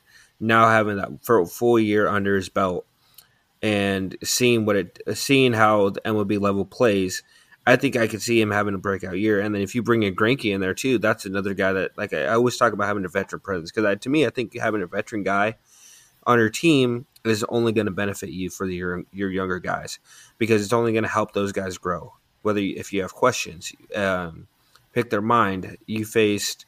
Um, who's a guy you can throw out there? I mean, just throw any MLB guy, Miguel Cabrera, mm-hmm. let's say in division guy. Okay, you faced Miguel Cabrera before. What did you use to get him out, and how did you pitch him during this time as opposed to the other time? You know what I mean? And I love um, he's a very controversial name right now, but uh, Trevor Bauer does like breakdowns, and I loved listen like watching his videos whenever he would break it down. Uh, just in that bat that he would have against uh, Carlos Correa or something. Just think, seeing the way of my, the mind of a major league pitcher work I think is always very interesting, and that's where that's where that veteran presence comes in, because Singer can learn from Greinke and be able to have uh, that kind of mentor in a sense to help him um, get to that next level. Yeah, just you mentioning um, that, I mean, that makes me want Greinke to come back even more just to get that veteran presence in that rotation. I think that'd be huge for those young guys. No, absolutely, and um, like uh, yeah, I mean, I think that veteran presence is just always huge in any any type of organization. Um, with your, I, I really like your take on your team though. Um, you know, I think your lineup is really solid. Um, to me, I think you have a future um, little group grouping again, like you guys once had with mm-hmm. Hosmer, um, Gordon, all them. I, I, I can see that with um, with Lopez, and I think Bobby Witt Jr. starts uh, needs to start out in the with the major league club. I think you need to bring him up, and he needs to be on the opening day roster because I think he's the guy that can help this team now at third base. And I think with the way he hit last year, he 285 last year. You pair him with Nicky Lopez. I see them in my eyes. I see them as a as a young uh, Ian Kinsler and Elvis Andrus Ooh, from Texas. Okay, I think those are because those are two guys that always were able to produce at the plate. They always hit 270, 280, and then they were a double play duo that stayed together for a mm-hmm. very long time. And I think with, or I mean, even if you move Bobby Witt to, um, no, probably not because Witt's there, but I mean, just that th- that trio in the infield, you got Whit Merrifield, Nicky uh, Nicky Lopez, and Bobby Witt Jr. I think, and then you even have Kyle. Uh, is it mm-hmm. Isbel? Yeah. I mean, those are four young guys right there that you can build around. I think that that gives this team a lot of upside, um, like you guys once had. And I think you guys are just missing a big bat. To me, I think you guys are just missing a big bat. I think your bullpen. I mean, if you, I think Greinke makes sense mm-hmm. for the mm-hmm. rotation. Um, I don't think you guys need to spend money on a big time arm like Rodón, in my opinion. Um, I would rather go. You guys go spend that money on. Okay. I'd rather you guys go and get a DH, like maybe a Nelson Cruz to add to this lineup. Because if you were to add a big bat, I think that makes your lineup even mm-hmm. better. Because I don't think, although Raul Mondesi has been okay, he hit 230 last year. Give me one second. Uh, he had 230 last year. Year before that, in this COVID season, he had 256. Um, 2019 hit 263, 18, 2276. So he's kind of been on that downslide. I mean, ever since he was with the Royals in 18, he hit 276, and then from there it's just dropped. So I think if you bring in a big bat, a big presence in that in that lineup that is filled with young guys that can hit, I think that only puts you guys at a higher level in contention. Um, because you got Whit Merrifield, who's probably the most underrated player in the major leagues today. That dude just absolutely mm. rakes every year, and he doesn't get the recognition right. he deserves. Whit Merrifield is probably one of the most, like one of the best contact guys that I you can watch. So you got him, you got Lopez, you got Salvy, who I don't even need to go into Salvy. You guys should just know by me saying that what kind of caliber player he is. And then you got Benintendi, who uh, came over from the Red Sox, and had a great year. I mean, I had a pretty decent year last year. 276, 17 bombs. Gold glove. Like that's all you can ask for. The gold glove there. Yeah, I forgot mm-hmm. you got a gold glove. Like that's all you can ask for from a guy there. You, then you bring and then like I said, you got to bring in Bobby Witt. I think Bobby Witt getting him up there and adapting to big league pitching is a big thing for the Royals in order for you guys to yeah. take off. And then getting a bat like Cruz. Um, because I think you guys have the pieces there in order to succeed. Yeah, I I, I 100% um, agree with you. Um, I could just give you a little breakdown of what our lineup might look like next year, and I think it could be kind of scary what we might be able to put together. The lineup is the part that's most exciting for me as a Royals fan. So just breaking it down, obviously Salvy is going to be the catcher next year. Um, first base. Mm-hmm could be Carlos Santana again. I don't think it will be though because there's two prospects in our system that I think are definitely big league ready. Um, Nick Nick Pratto so and too. Vinny Pasquantino. So those are guys I'll touch on a little bit here in a couple minutes, but those are two guys I think we'll see compete for the first base job. And then, like you mentioned, Nicky Lopez obviously at second base. I think Mondesi is going to probably fill in at shortstop again. Um, I'm definitely a lot more excited on Mondesi than uh, you gave him credit for, just because he's a guy that we really haven't seen a full season from. Just because he's kind of like a Buxton guy that we haven't really seen a full season from, just because of the injury bug. So if he can stay healthy, he's another guy that I'm excited for, just because he's shown flashes before of just like five tool guy. He can hit for contact. He can hit for power when he's healthy. He's a fantastic fielder. Obviously, he's a big threat on the base pass. He led the league in stolen bases in 2020. So he's a guy that I could see if he has a full season under his belt, he he might surprise some people. And then at third base, um, Bobby Witt Jr. Obviously, he's big league ready. I think, like you said, you got to put him on the opening day roster and just let him loose. Um, so it'll be interesting to see what we get from him. I am very excited for Bobby Witt Jr., and I think all Royals fans are. And then moving to the outfield, obviously, like you said, Andrew Benintendi had a great year last year, Gold Glove winner. Center field is kind of hard to say. Obviously, we had Michael A. Taylor there last year.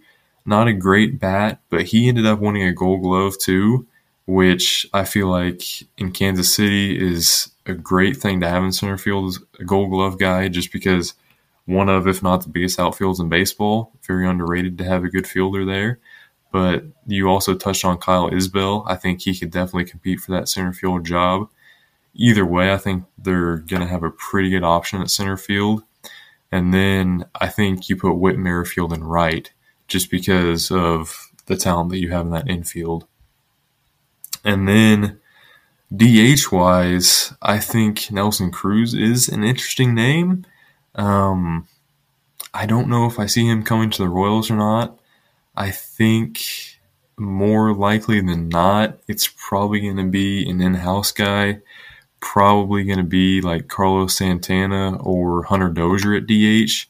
But if they went out to sign somebody, I definitely wouldn't be opposed to Nelson Cruz. I think that'd be a good veteran presence in their lineup. Personally, I said maybe they re sign Jorge Soler. Obviously, we saw what he did in Atlanta uh, World Series MVP, hasn't found a home yet. So I think we'd love to have him back in Kansas City. That would be great to have Soler back. And then one last thing to maybe consider is there's a pretty good catcher coming up in the farm system by the name MJ Melendez.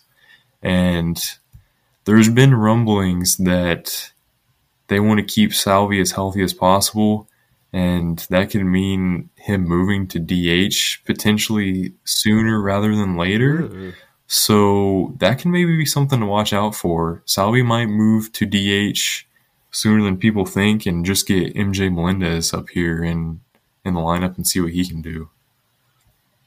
So I'll give a little bit of a breakdown on some of those prospects to watch. Like you said, Bobby Witt. Obviously, we all know what he can do. He hit 290 last year. 361 on base percentage, 33 home runs, 29 stolen bases, and 123 minor league games across AA and AAA. Prototype five tool player. Obviously, we hope he's going to be a Royal Star for years to come. Um, the two first base guys, Nick Pratto, he's 65th on MLB.com, top 100 prospects. He hit 265 last year, 385 on base percentage with 36 home runs and 124 games across AA and AAA. Great bat, and what I've heard, he's an even better fielder. He could be a future Gold Glover. So I would say he might be the second coming of Eric Hosmer here in Kansas City. He's definitely a guy I'm excited about and been excited about since the moment we drafted him.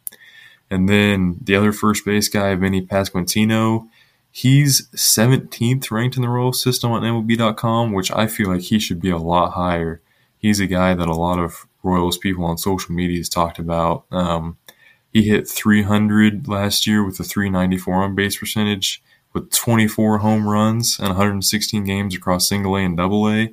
And he even played better after his call up to double A. So maybe he's a name that we'll see later in the year, but he might be a sleeper candidate for that DH spot maybe come July or August after we see him in the minors a little bit more. And then the last name that I mentioned, MJ Melendez, he is ranked 67th on MLB.com, top 100 prospects. He hit 288 with a 372 on base percentage last year, but here's the most impressive part.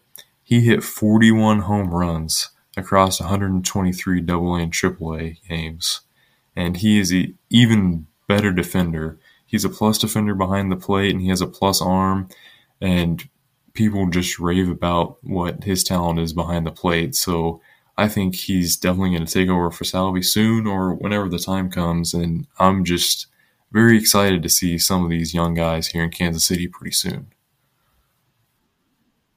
No, I don't blame you. I mean, shoot, the second coming of Eric Hosmer, huh? That's maybe even the second that's high praise coming right of there. Salvy too with Melendez. I think he's a sleeper prospect there for the Royals. And I think that makes a lot of sense. I mean, you're looking at Salvy, who is 31. Um, you know, a lot of this, a lot of the time, you know, you are a lot of teams struggle to keep that longevity of your catcher behind the plate, just because of the toll it takes every day for them to catch every day or every like even if you get an off day, you're still having that wear and tear on you. So I think it does make sense. I think it does make a lot of sense for you to bring up Melendez. Like you mentioned already, he did he did hit very well, and I think he's coming into his own. You know, and rookie boss and single A, but the two levels of uh, single A and high A, he struggled a little bit. He had 262 and 251 and then 163. Mm-hmm.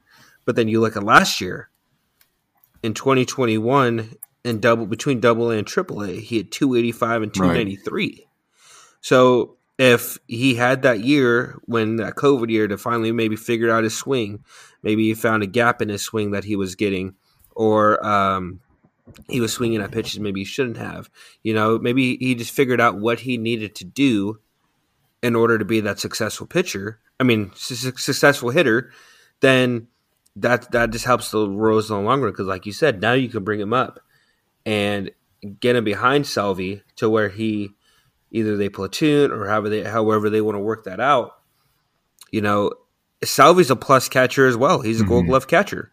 So you bring him up, have Melendez learn from Salvy, learn how to manage a big league rotation, learn how to deal with big league umpires. Maybe they bring in, you know, down the line they bring in the robot umpire, so you have to worry. You don't have to worry about that as much true. as we talked about last week.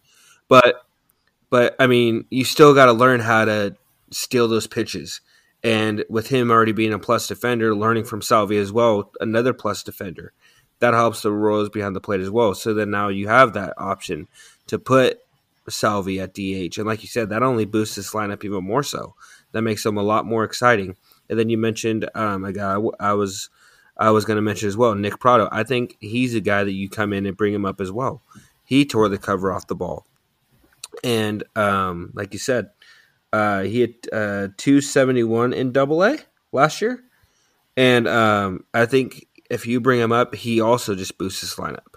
So I think there's a lot to be excited about with the Royals if I'm you, because there's a lot of young talent to where, like I mentioned, you can have that young core grouping again that you guys had, that you guys once had with Hosmer, Salvy, uh, Gordon, and all those guys. You know, I think it's very exciting to see what this team comes out to be. It's for me as a pitcher. I, I can't wait to see how this rotation shapes out. You know, with Singer and uh, Kris, I think those two, or even uh, Carlos Hernandez too. I think those are guys a young rotation that this team could turn around and be a standout rotation maybe this next year. Now mm-hmm. having that year under their even talking about their pitching, we haven't even talked about their bullpen yet. I mean, just looking at some of their bullpen arms, they they mm-hmm. got a mm-hmm. little sleeper bullpen there. Scott Barlow, he really came to his own last year when they put him in that closer spot. Obviously, didn't have too many opportunities to close out games for the Royals, but the talent's there for him. Uh, another guy, Josh Staumont, he regularly hits triple digits with his fastball, so obviously that alone is a great talent to have. 288 ERA last year, over 64 games pitched. And then another name, Jake Brentz, he kind of came out of nowhere last year, ended up pitching 17, sorry, 72 games out of the bullpen with a 366 ERA. Another great guy to have. And then the last guy I kind of wanted to touch on is Domingo Tapia. Um, he came over, I think, from Seattle, and he did pretty well for us too. He pitched 32 games out of the bullpen with a 284 ERA. So there's pieces there in the bullpen, and I think if they want to go and compete in the next year or two, two guys maybe they could look at in free agency. We touched on him last week. Uh, Kenley Jansen, obviously, he would come in automatically be a closer. Great mm-hmm. Veteran presence with postseason experience, checks all the boxes for him. And then uh, a guy that you mentioned earlier, Ryan Tepera, I think would be another great addition for him too. So even if they don't get either of those guys, I think the bullpen is in great shape. We will see with the rotation what those young guys can do. And then, like I said, the lineup is the most exciting part. These guys will hit the ball. They will hit it out of the park with the right guys. And then obviously, we've got plenty of guys that can steal bases too. So, within the next couple years, maybe even in 2022, we will see the Royals become an exciting team again. I am very excited. Yeah, if I were you, I would be too because I think there's a lot of young talent here, and that you guys could definitely make. All run. right, so we will go ahead and move on to the Tigers. Um, they went 77 and 85 last year, which obviously not great, but they seem to be a decent little team here. And be- between what they've done in free agency and kind of what they already had on their roster, I feel like they could be all in on competing, which is kind of interesting. So, uh, what are your thoughts here on Detroit? So with the Tigers, they already went out and made, uh, I think, a pretty big splash early on in free agency, and they went out and got uh, Javi Baez mm-hmm. to go and add to this lineup. And um, you know, I think that the team, to me, I think they're a lot like the or I don't know. I, I to me, I look at this team and I see them kind of like the Orioles, to where I they were semi-competitive last year. However, I think they're just in uh, a rebuild mode, you know, and they already did that with getting Baez who I think was a great pickup for them, like I said. Um, next thing for them, in my eyes, I think if they're able to get it done, they have the money to get it done. Why not go settle your shorts, uh, your shortstop position, move Baez over to second? Yeah, I was thinking the exact same thing. It's crazy that you brought that up because you pair those two together. Those are two dudes that already give you a big jump in that lineup. Um, and then you bring up I think uh, he's a prospect to watch, and I can easily same thing as Bobby Witt. I can see him in the opening day uh, lineup mm-hmm. as well. Torkelson, bring him up, get him at first base because Miggy is not right. getting any younger. So you bring him up, put him at first base. Now you got three guys already in your infield that you can build around. You got Torkelson, you got Baez, you got Correa, who are all pretty still in their prime, and then you got Torkelson, who's just getting started. So I think if you bring up Torkelson and you would let him come up there, learn from Cabrera, like I said, that veteran presence to learn from. Uh, let him learn from these three guys that have went out and won championships, quote unquote, quote unquote championship. You, you let you let them come up and learn from these guys that know how to compete, get that winning mindset established into them, there you go. Now you now you already got the ground like the ground the hit the ground running and rebuilding mm-hmm. this team.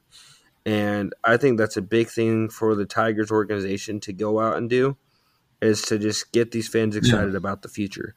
Because I think if you do that and you bring up Torque, you get Correa, you may even have a shot if you guys all play right. If they play right, they, they could have a shot just alone with Cabrera, Torque, Baez, and Correa to go and help this team win. I mean, at, uh, I mean, they still got some holes in the lineup, but I think it's still something you can work with. I mean, you got, um, let me see here, you got Schoop, who had mm-hmm. 278 last year. Um, you take a look at the outfield. Uh, there's really not any bright spots in this outfield. Yeah, that's their weakness right here. I'm taking a look at it right now. I mean, I mean, I'm looking at it right now. I mean, you got. I think Robbie Grossman is kind of an underrated guy just because his batting average maybe isn't as high as people would like, but he he gets on base a lot. He draws a lot of walks, so I think Robbie Grossman isn't a terrible name in their outfield. And then Akil Baddoo is mm-hmm. a guy that's been talked about a lot as one of their top prospects. He was a rookie last year.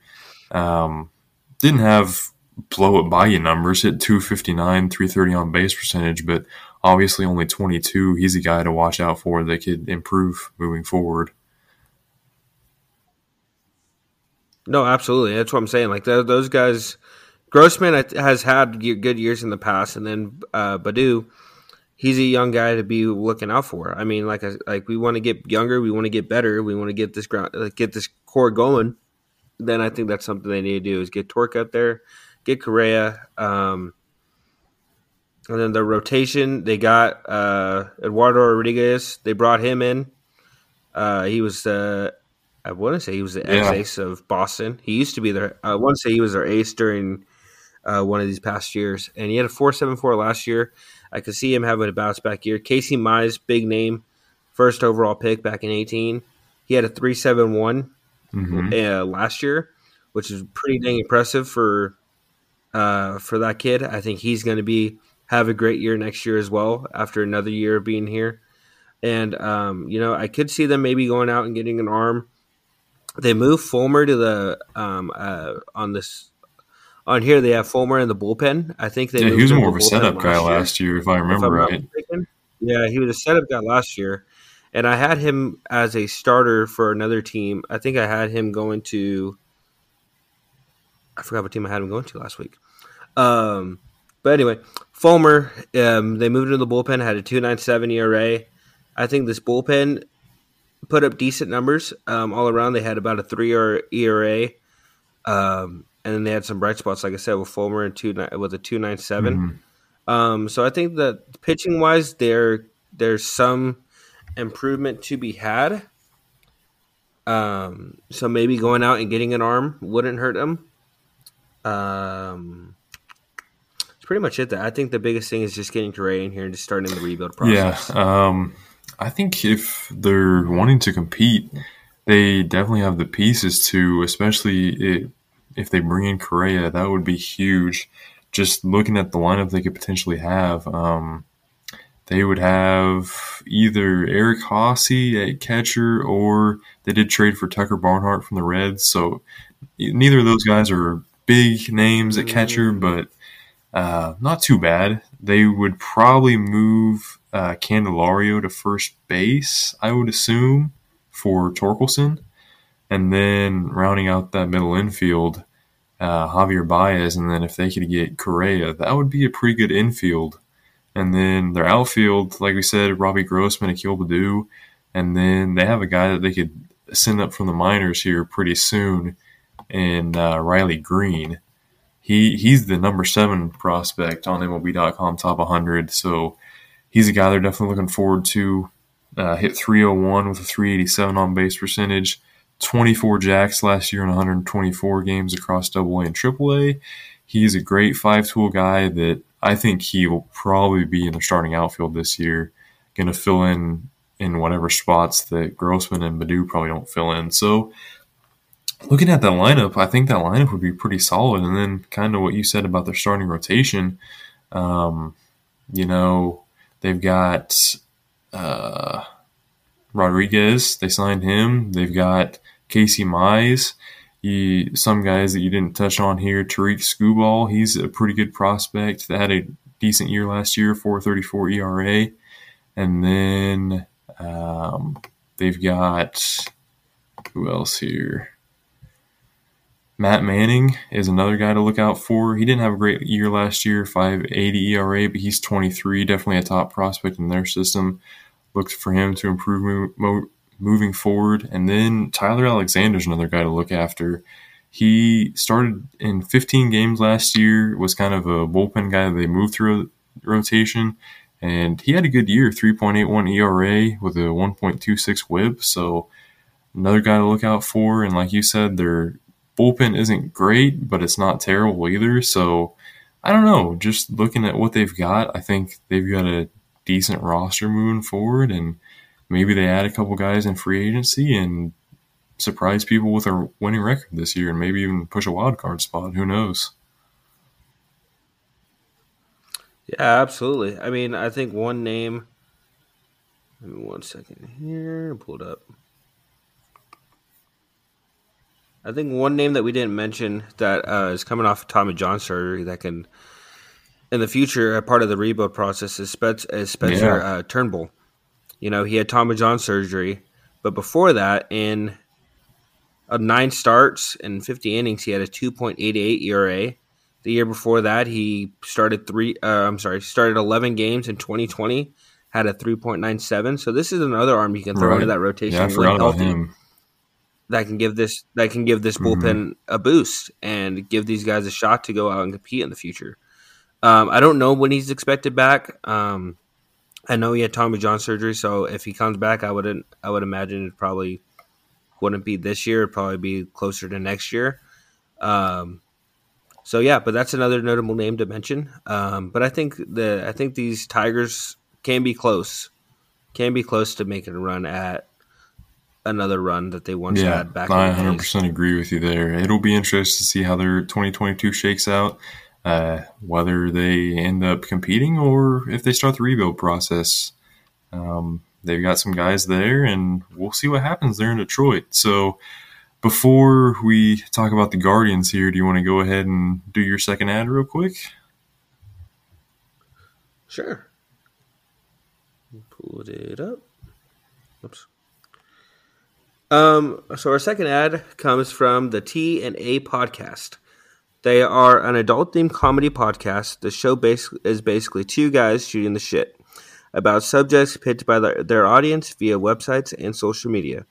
TNA podcast will entertain uh, entertain offers for on air reads as well as possible spot trades for other podcasts. Listen to TNA podcast today. New shows. All daily. right, so moving on here to the second place team in the AL Central in 2021, formerly the Cleveland Indians, who are now the Cleveland Guardians. What do you what do you got moving forward for the Guardians here? New name and everything. For me, it's weird Yeah, to call them hundred percent. That's for sure. That's what I was thinking too. Oh man, it's weird to call them that. Um, but for me, um, again, no key losses. I think that's a common theme with all these teams so far is that they haven't lost anyone big, and that's that's sometimes a good thing. Um, when you're not losing a big piece for your team, um, that can only, that can only mean big things for you guys. So uh, with the Cleveland Indians, uh, they have for me a solid rotation already with Beebs and then Plesac and uh, Quirt- hmm Kyle Quantrill, uh, who I think Plesac had a had a he had a four six seven ERA, but I don't think that represents him. Um, I think he just had an off year last year. Same with Beebs. Beebs had a three point one seven, and then you have uh, McKenzie, and then you have Aaron Civale. All, all, all this whole lineup, I think, just had an off year last year because I think their numbers do not represent the kind of pitchers that they can be. All of them have plus stuff. Um, get out, uh, get guys out type stuff. And I think I can see this rotation turning around this next season. Um, but I think with a new team and a new brand, um, I think you got to go out to me and make a boom and get off to a hop start because I think you're either rebranding, you want to rebuild, and you look at it, you're like, all right, we're a new team, we got to get a new look, or your mindset is, all right, we're a new brand, we're a new team, let's go out and let's go out and be in contention. And um, like I said, their bullpen, I mean, their their rotation was solid. Um, their bullpen was average. I could see them um, bringing in a relief pitcher potentially. Um, but when I look at this lineup, I think it's similar to the Royals to where they just need a, a guy to come in and be that bat for them. And um, like I said, they got they got Kwan, they got Steven Kwan, who's a young guy who's going to come up and do big things for him. Um, so I can see them definitely going out, and I think you bring in a, a, a Ohio native. Oh, Bring in Kyle okay. Schwarber. I think Kyle Schwarber comes in and help and is that boost to this lineup that you're needing behind Jose Ramirez and uh, Fam- uh, Familia Reyes. I think if you put him in there between those two guys, your middle of the lineup Yeah. just got a whole lot scarier because you have Amed Rosario hit 282 last year, Myles Straw 271. Um, you got Bobby Bradley who like I said, I don't think that represent. I don't think those numbers represent the kind of player he can be. You got Steven Kwan, and then this. You just got a solid t- group of guys that I think can go out and do thing, uh, do some solid stuff. But I think solidifying that three, four, and five guys with Schwarber, Familia, and Ramirez is something you can definitely go out and look for, and that's who I have. Um, them targeting in free agency, I think they need a bat, and I think they just need to make the splash with the new team team name. Yeah, um, I agree with what you're saying here with the Guardians. Um, just looking at the roster, I feel like they've got a lot of young talent that they can build around for the future, and I think that should probably be their number one goal in 2022 is just giving all these young guys plenty of playing time and just continue to focus on developing the younger talent and kind of just see where it takes them because it's, it's really just hard to say what they're going to do 100%, but they could either fall to fourth or fifth in the Central, or they could end up maybe finishing second again or pushing to first. It kind of just depends on where all this young talent takes them. Just looking at their lineup, obviously they've got a lot of guys that could help them moving forward. Um, Franmil Reyes, like you mentioned, he's a pretty good bat in their DH spot. Plenty of young guys here: Josh Naylor, Myles Straw, Obviously, Jose Ramirez is a great bat to have in that lineup. You mentioned Amed Rosario and Bobby Bradley too. So a lot of guys in their lineup that will kind of just wait and see on what they can do moving forward. And then, like you said, with their uh, rotation, I think that's the thing that sticks out to me. One of the best young rotations in baseball with Quantrill, Plesac, Civale, McKenzie, and Bieber. I mean, all of these guys are 26, 27 and under. McKenzie's like 23 or 24. So I would say that's the number one thing for the Guardians moving forward is just that lights out rotation and seeing what they can do. And just we'll see where it can take them. I think the sky is the limit for them kind of moving forward here and just seeing what the young guys can do and then kind of looking at what their bullpen has got. I think they have some two guys in the bullpen that could potentially just be their closer and their setup guy for years to come here. And James Karinchak and Emmanuel Clase. I mean, Karinchak is a guy that kind of came out of nowhere here in the past couple years in the COVID season in 20.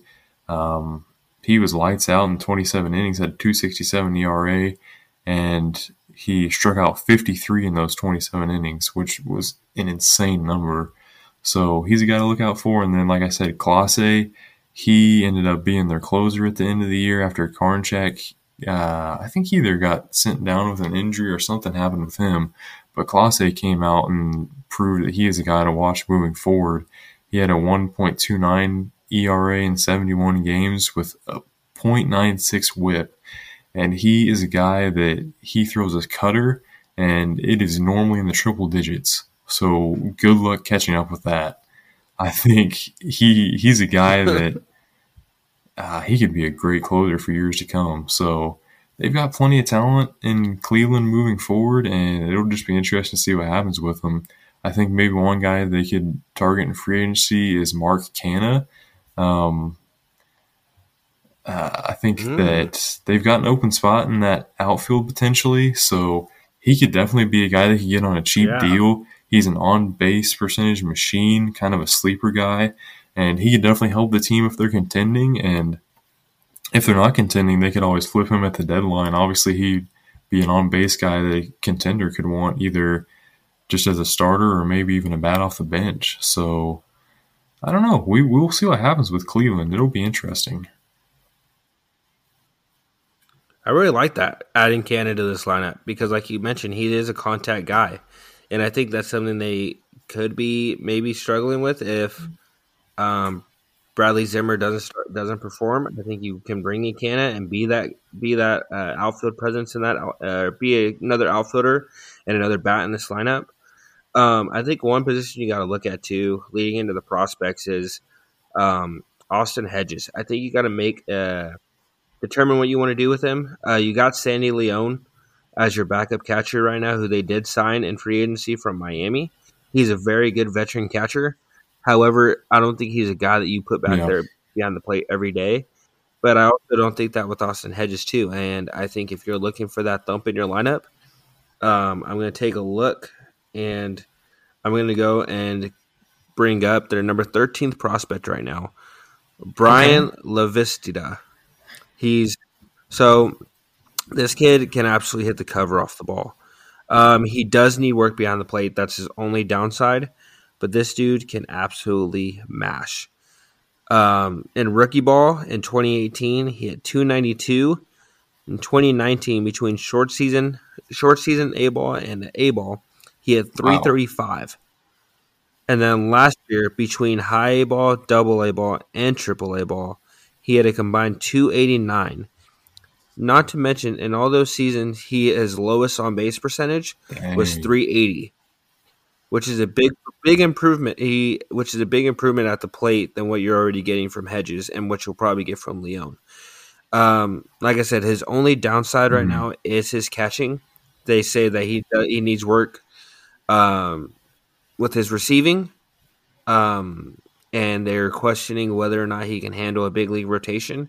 But I think if I'm the Indians and I'm in contention sometime, and I'm still if I'm in contention somewhere down the line, I think he's a name that you got to consider consider bringing up because if you can get that production at the plate and that's all you're really missing is that that guy that can hit guys in when you get to that eight nine spot in the lineup after Kwan already got on and uh, Gimenez gets on, then why not bring him in? You know, uh, bring him up and just see what he can do. Even if you just give him a little feel and taste of the big leagues, and if he succeeds, he succeeds. If he doesn't, then well, then we still got to work on his receiving, and we just know his upsides yeah, I think that's a guy you know they could mean? definitely consider bringing up because, like you said, Austin Hedges is their catcher now. Obviously, he was a top prospect years ago, but he's getting up there in age, and we still haven't really seen much from him. Only hit 178 last year, so he's definitely a guy that's probably easy, easily replaceable at this point. Um, so yeah, I, I would definitely agree that's a guy they need to take a look at. Obviously, they got Bo Naylor in that system too, which is a young guy, but he mm-hmm. has kind of struggled in Double A pat this last year, just hitting wise. So maybe that's something he'll come out of. Obviously, he's a great prospect, and he's got uh, his brother um, Josh already on the Indians, so maybe that's another reason to bring him up. But mm-hmm. who knows? We'll see what happens with the Guardians here, and their catcher situation will be something to look out for. So moving on, real quick, we've got our last team to talk about here in the AL Central, the Chicago White Sox, who they ended up being 93 and 69 last year. Obviously lost to the Astros in the ALDS, but I don't think they will be down on their luck for too much longer. Um, this is a team that is loaded with talent, and I think they are probably going to be a lock to win the division again this year. Um, if you're kind of looking at something that they did at the trade deadline last year, they did trade for Craig Kimbrel, which to me was kind of a questionable decision. Um, if you look at who they traded him for, um, they gave up Codi Heuer, which is a great young relief prospect, and it kind of brings to the table almost what Kimbrel does, at least like talent wise. Obviously, Kimbrel is years ahead of him in experience, and Kimbrel brings that uh, postseason experience. But uh, they gave him up, and they also gave up Nick Madrigal, which was a great uh, second base prospect for the White Sox too and they gave both those guys up for an aging reliever in Kimbrel, who also brings a pretty hefty price tag. So I thought that was a questionable decision for them. Um, if he ends up going ahead and having a great year this year and it just lights out in that bullpen for the White Sox, I think it's kind of justifiable. But that was just kind of something that caught my eye that happened last year at the trade deadline that I wanted to bring up. And then if you kind of look at what they've done this offseason, they lost Cesar Hernandez to the Nationals, which is not a terribly concerning loss. Um, I think that Leury Garcia can go ahead and step in that second base role for him if they need to. Obviously, he's a utility guy, so maybe they could keep him just playing wherever they need him to on an everyday basis, but he's a guy that could fill that hole. And then they've signed Kendall Graveman from the Astros, which is going to be a great addition to their bullpen. He's a reliever that's a converted starter, and I think last year was his first year out of the pen. He had a 177 ERA and had 61 strikeouts in 56 innings for Seattle and Houston. So that's a great signing to bolster on to what they've got going on in that bullpen. And then, like I said, just looking at this roster, I think they've got amazing talent going forward. They got Yasmani Grandal at catcher, obviously, Jose Abreu at first, um, second base, like I said, is kind of a question mark up in the air right now, but they've got options that they can fill in there. Um, Tim Anderson at shortstop, great talent. We know what he can do. Yoán Moncada at third.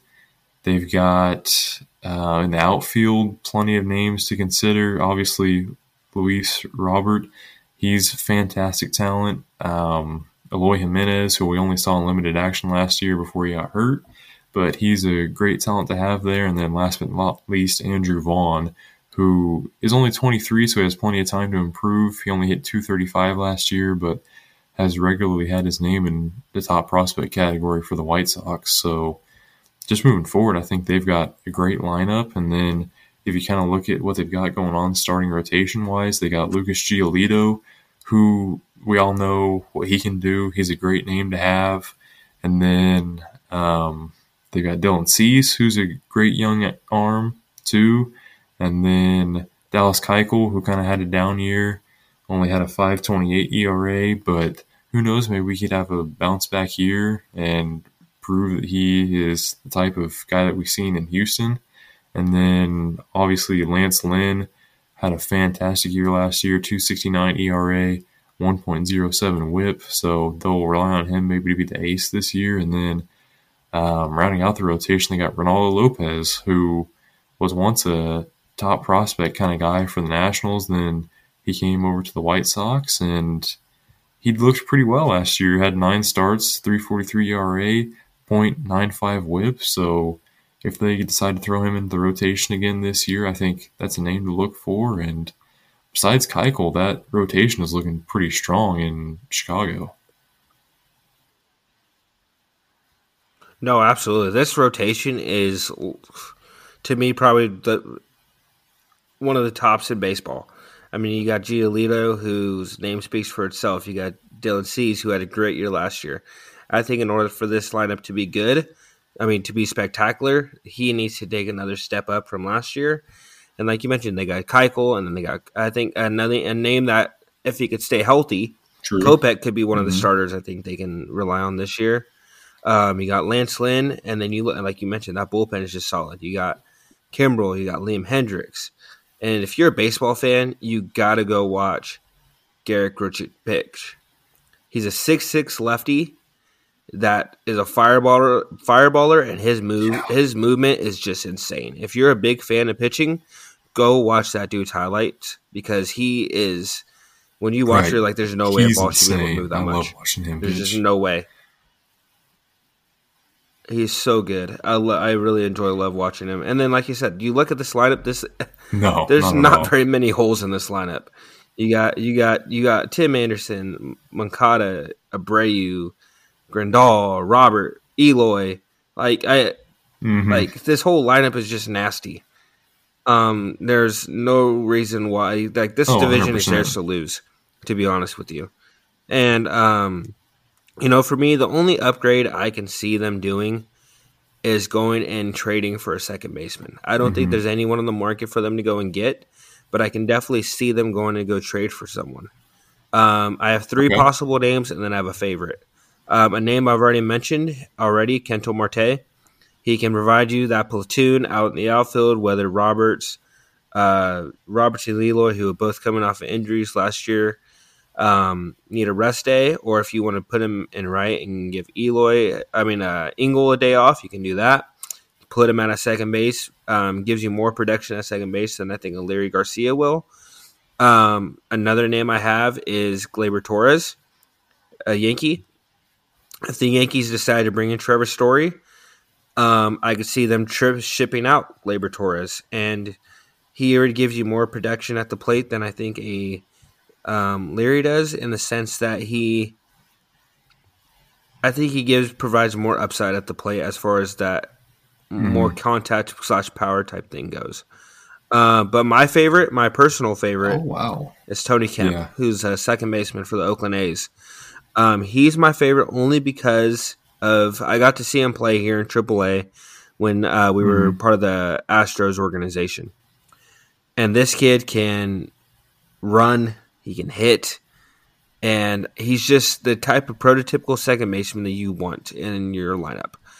And he had 279 last year, a 339 on base percentage, and a 377 slugging. So I think this is a get name that the White Sox go and get if if they don't see Leury as that option, going to go get a younger a younger second baseman, Tony Kemp, that provides you stolen bases, um, that contact. I think this is a guy they can easily go and get that can boost boost. Yeah, I, that's a great name to throw out there. I think he would fit right in Chicago, kind of fill that potential hole that they might have at second base. I really like that name moving forward for Chicago. That's a great guy to look out for. Um, kind of some guys I had in mind. Maybe they could fill into this lineup. One guy that came to mind for me was Nick Castellanos. Um, I think he could immediately fill in for him at DH, and obviously that's another bat to add to that already loaded lineup. Obviously, they're all in on contending, so they wouldn't have a problem throwing as much money as he wants. So I, I don't think they necessarily have True. a clear cut option at DH right now. So he would definitely fill that hole. And then I touched on Andrew Vaughn. Obviously, he kind of struggled a little bit last year with his 235 batting average. Mm-hmm. So, and then they also had Adam Eaton in the outfield, but I think he retired if I remember right. He's he's no longer with the White Sox, but he's either a free agent or he retired, one of the two. Um, they're probably not going to bring him back. Um, I think he actually got released in the middle of the season, so um, obviously they have okay. a hole out there potentially in the outfield. So maybe they could go out and get a guy like Michael Conforto.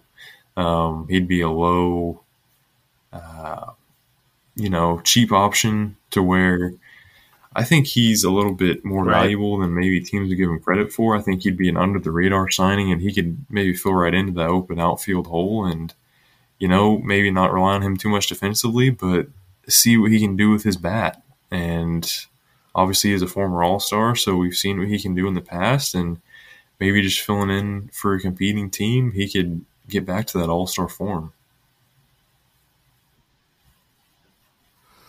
Absolutely. All right, so I agree with you. Um, I don't think there's too many prospects to talk about in the White Sox farm system. They don't have any guys in the top 100 for on MLB.com, but there is a guy I want to touch on.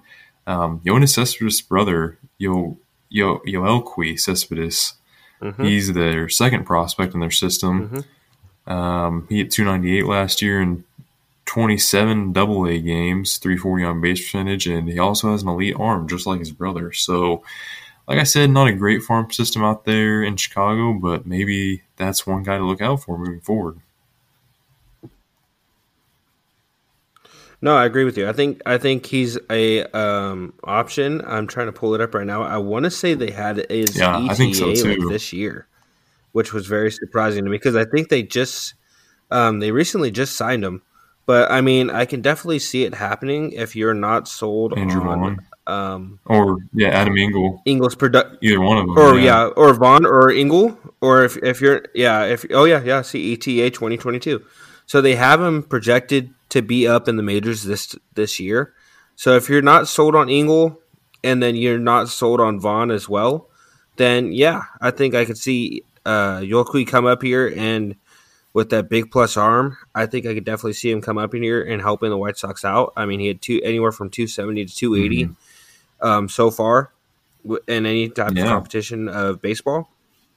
And, and with that raw power and then that big arm, there's no reason why you can see him yeah, up here. Maybe I totally agree. It'll be interesting to see what the White Sox can do. Obviously, sure. they got plenty of talent, so we will see if they can win the division again this year. And we will give our take on who we think will win the division. But first, I want to give a quick shout out to Calm, which is a meditation app here. Calm is a software company based in San Francisco, California. It produces meditation products, including guided meditation and sleep stories. They're the number one app for sleep meditation and relaxation, with over 100 million downloads and over 1.5 million five star reviews.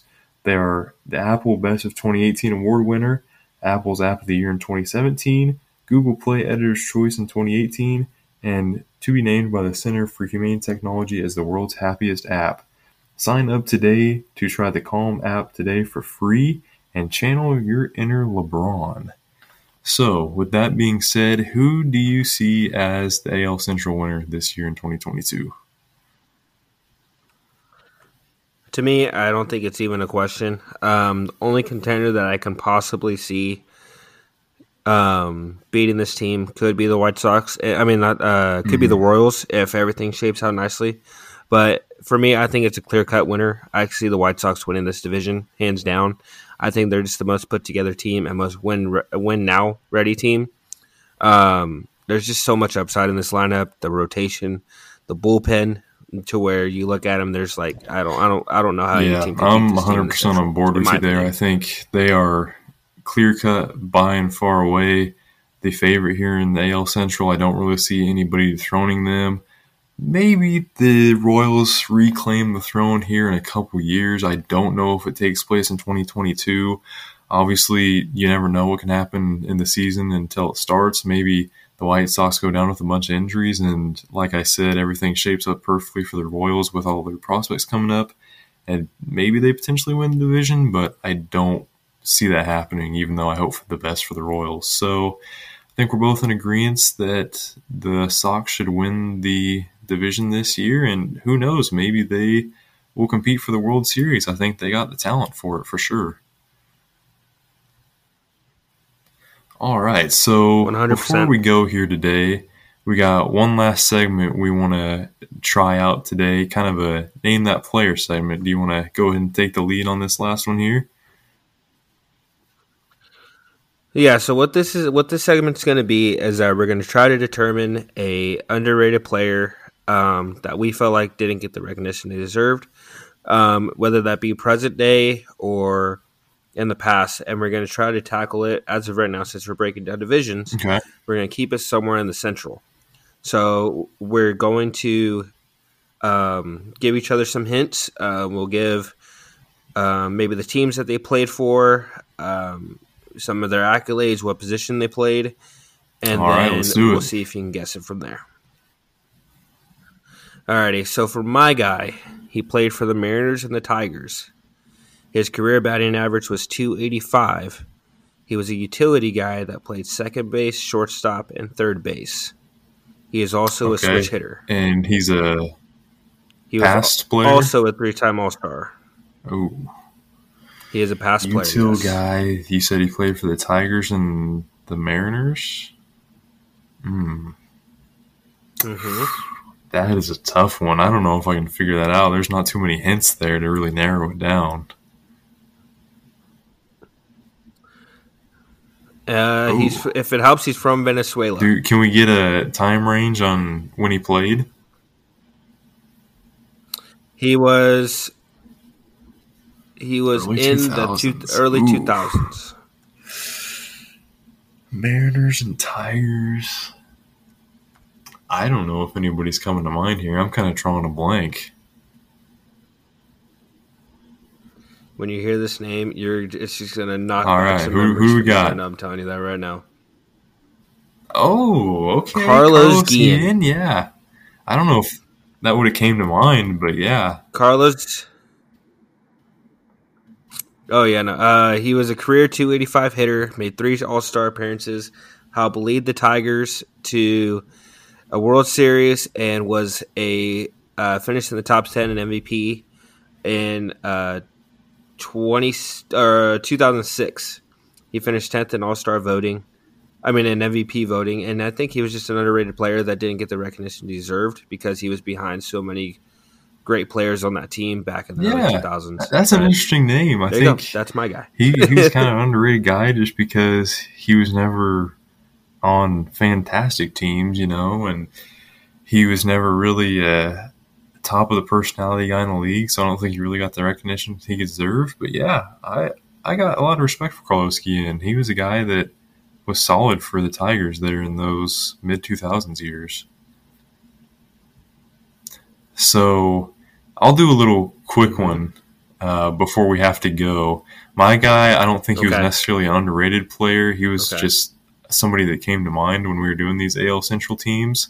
So I've got uh, he's a position player, played in 71 games last year for an AL Central team. He stole only nine bases, which was a career low, and only drew four walks. He's played for five teams the last three seasons. He finished second to Jacob DeGrom in the 2014 AL Rookie or NL Rookie of the Year voting. My bad. And he stole 155 bases in the minors in 2012. That one might give it away.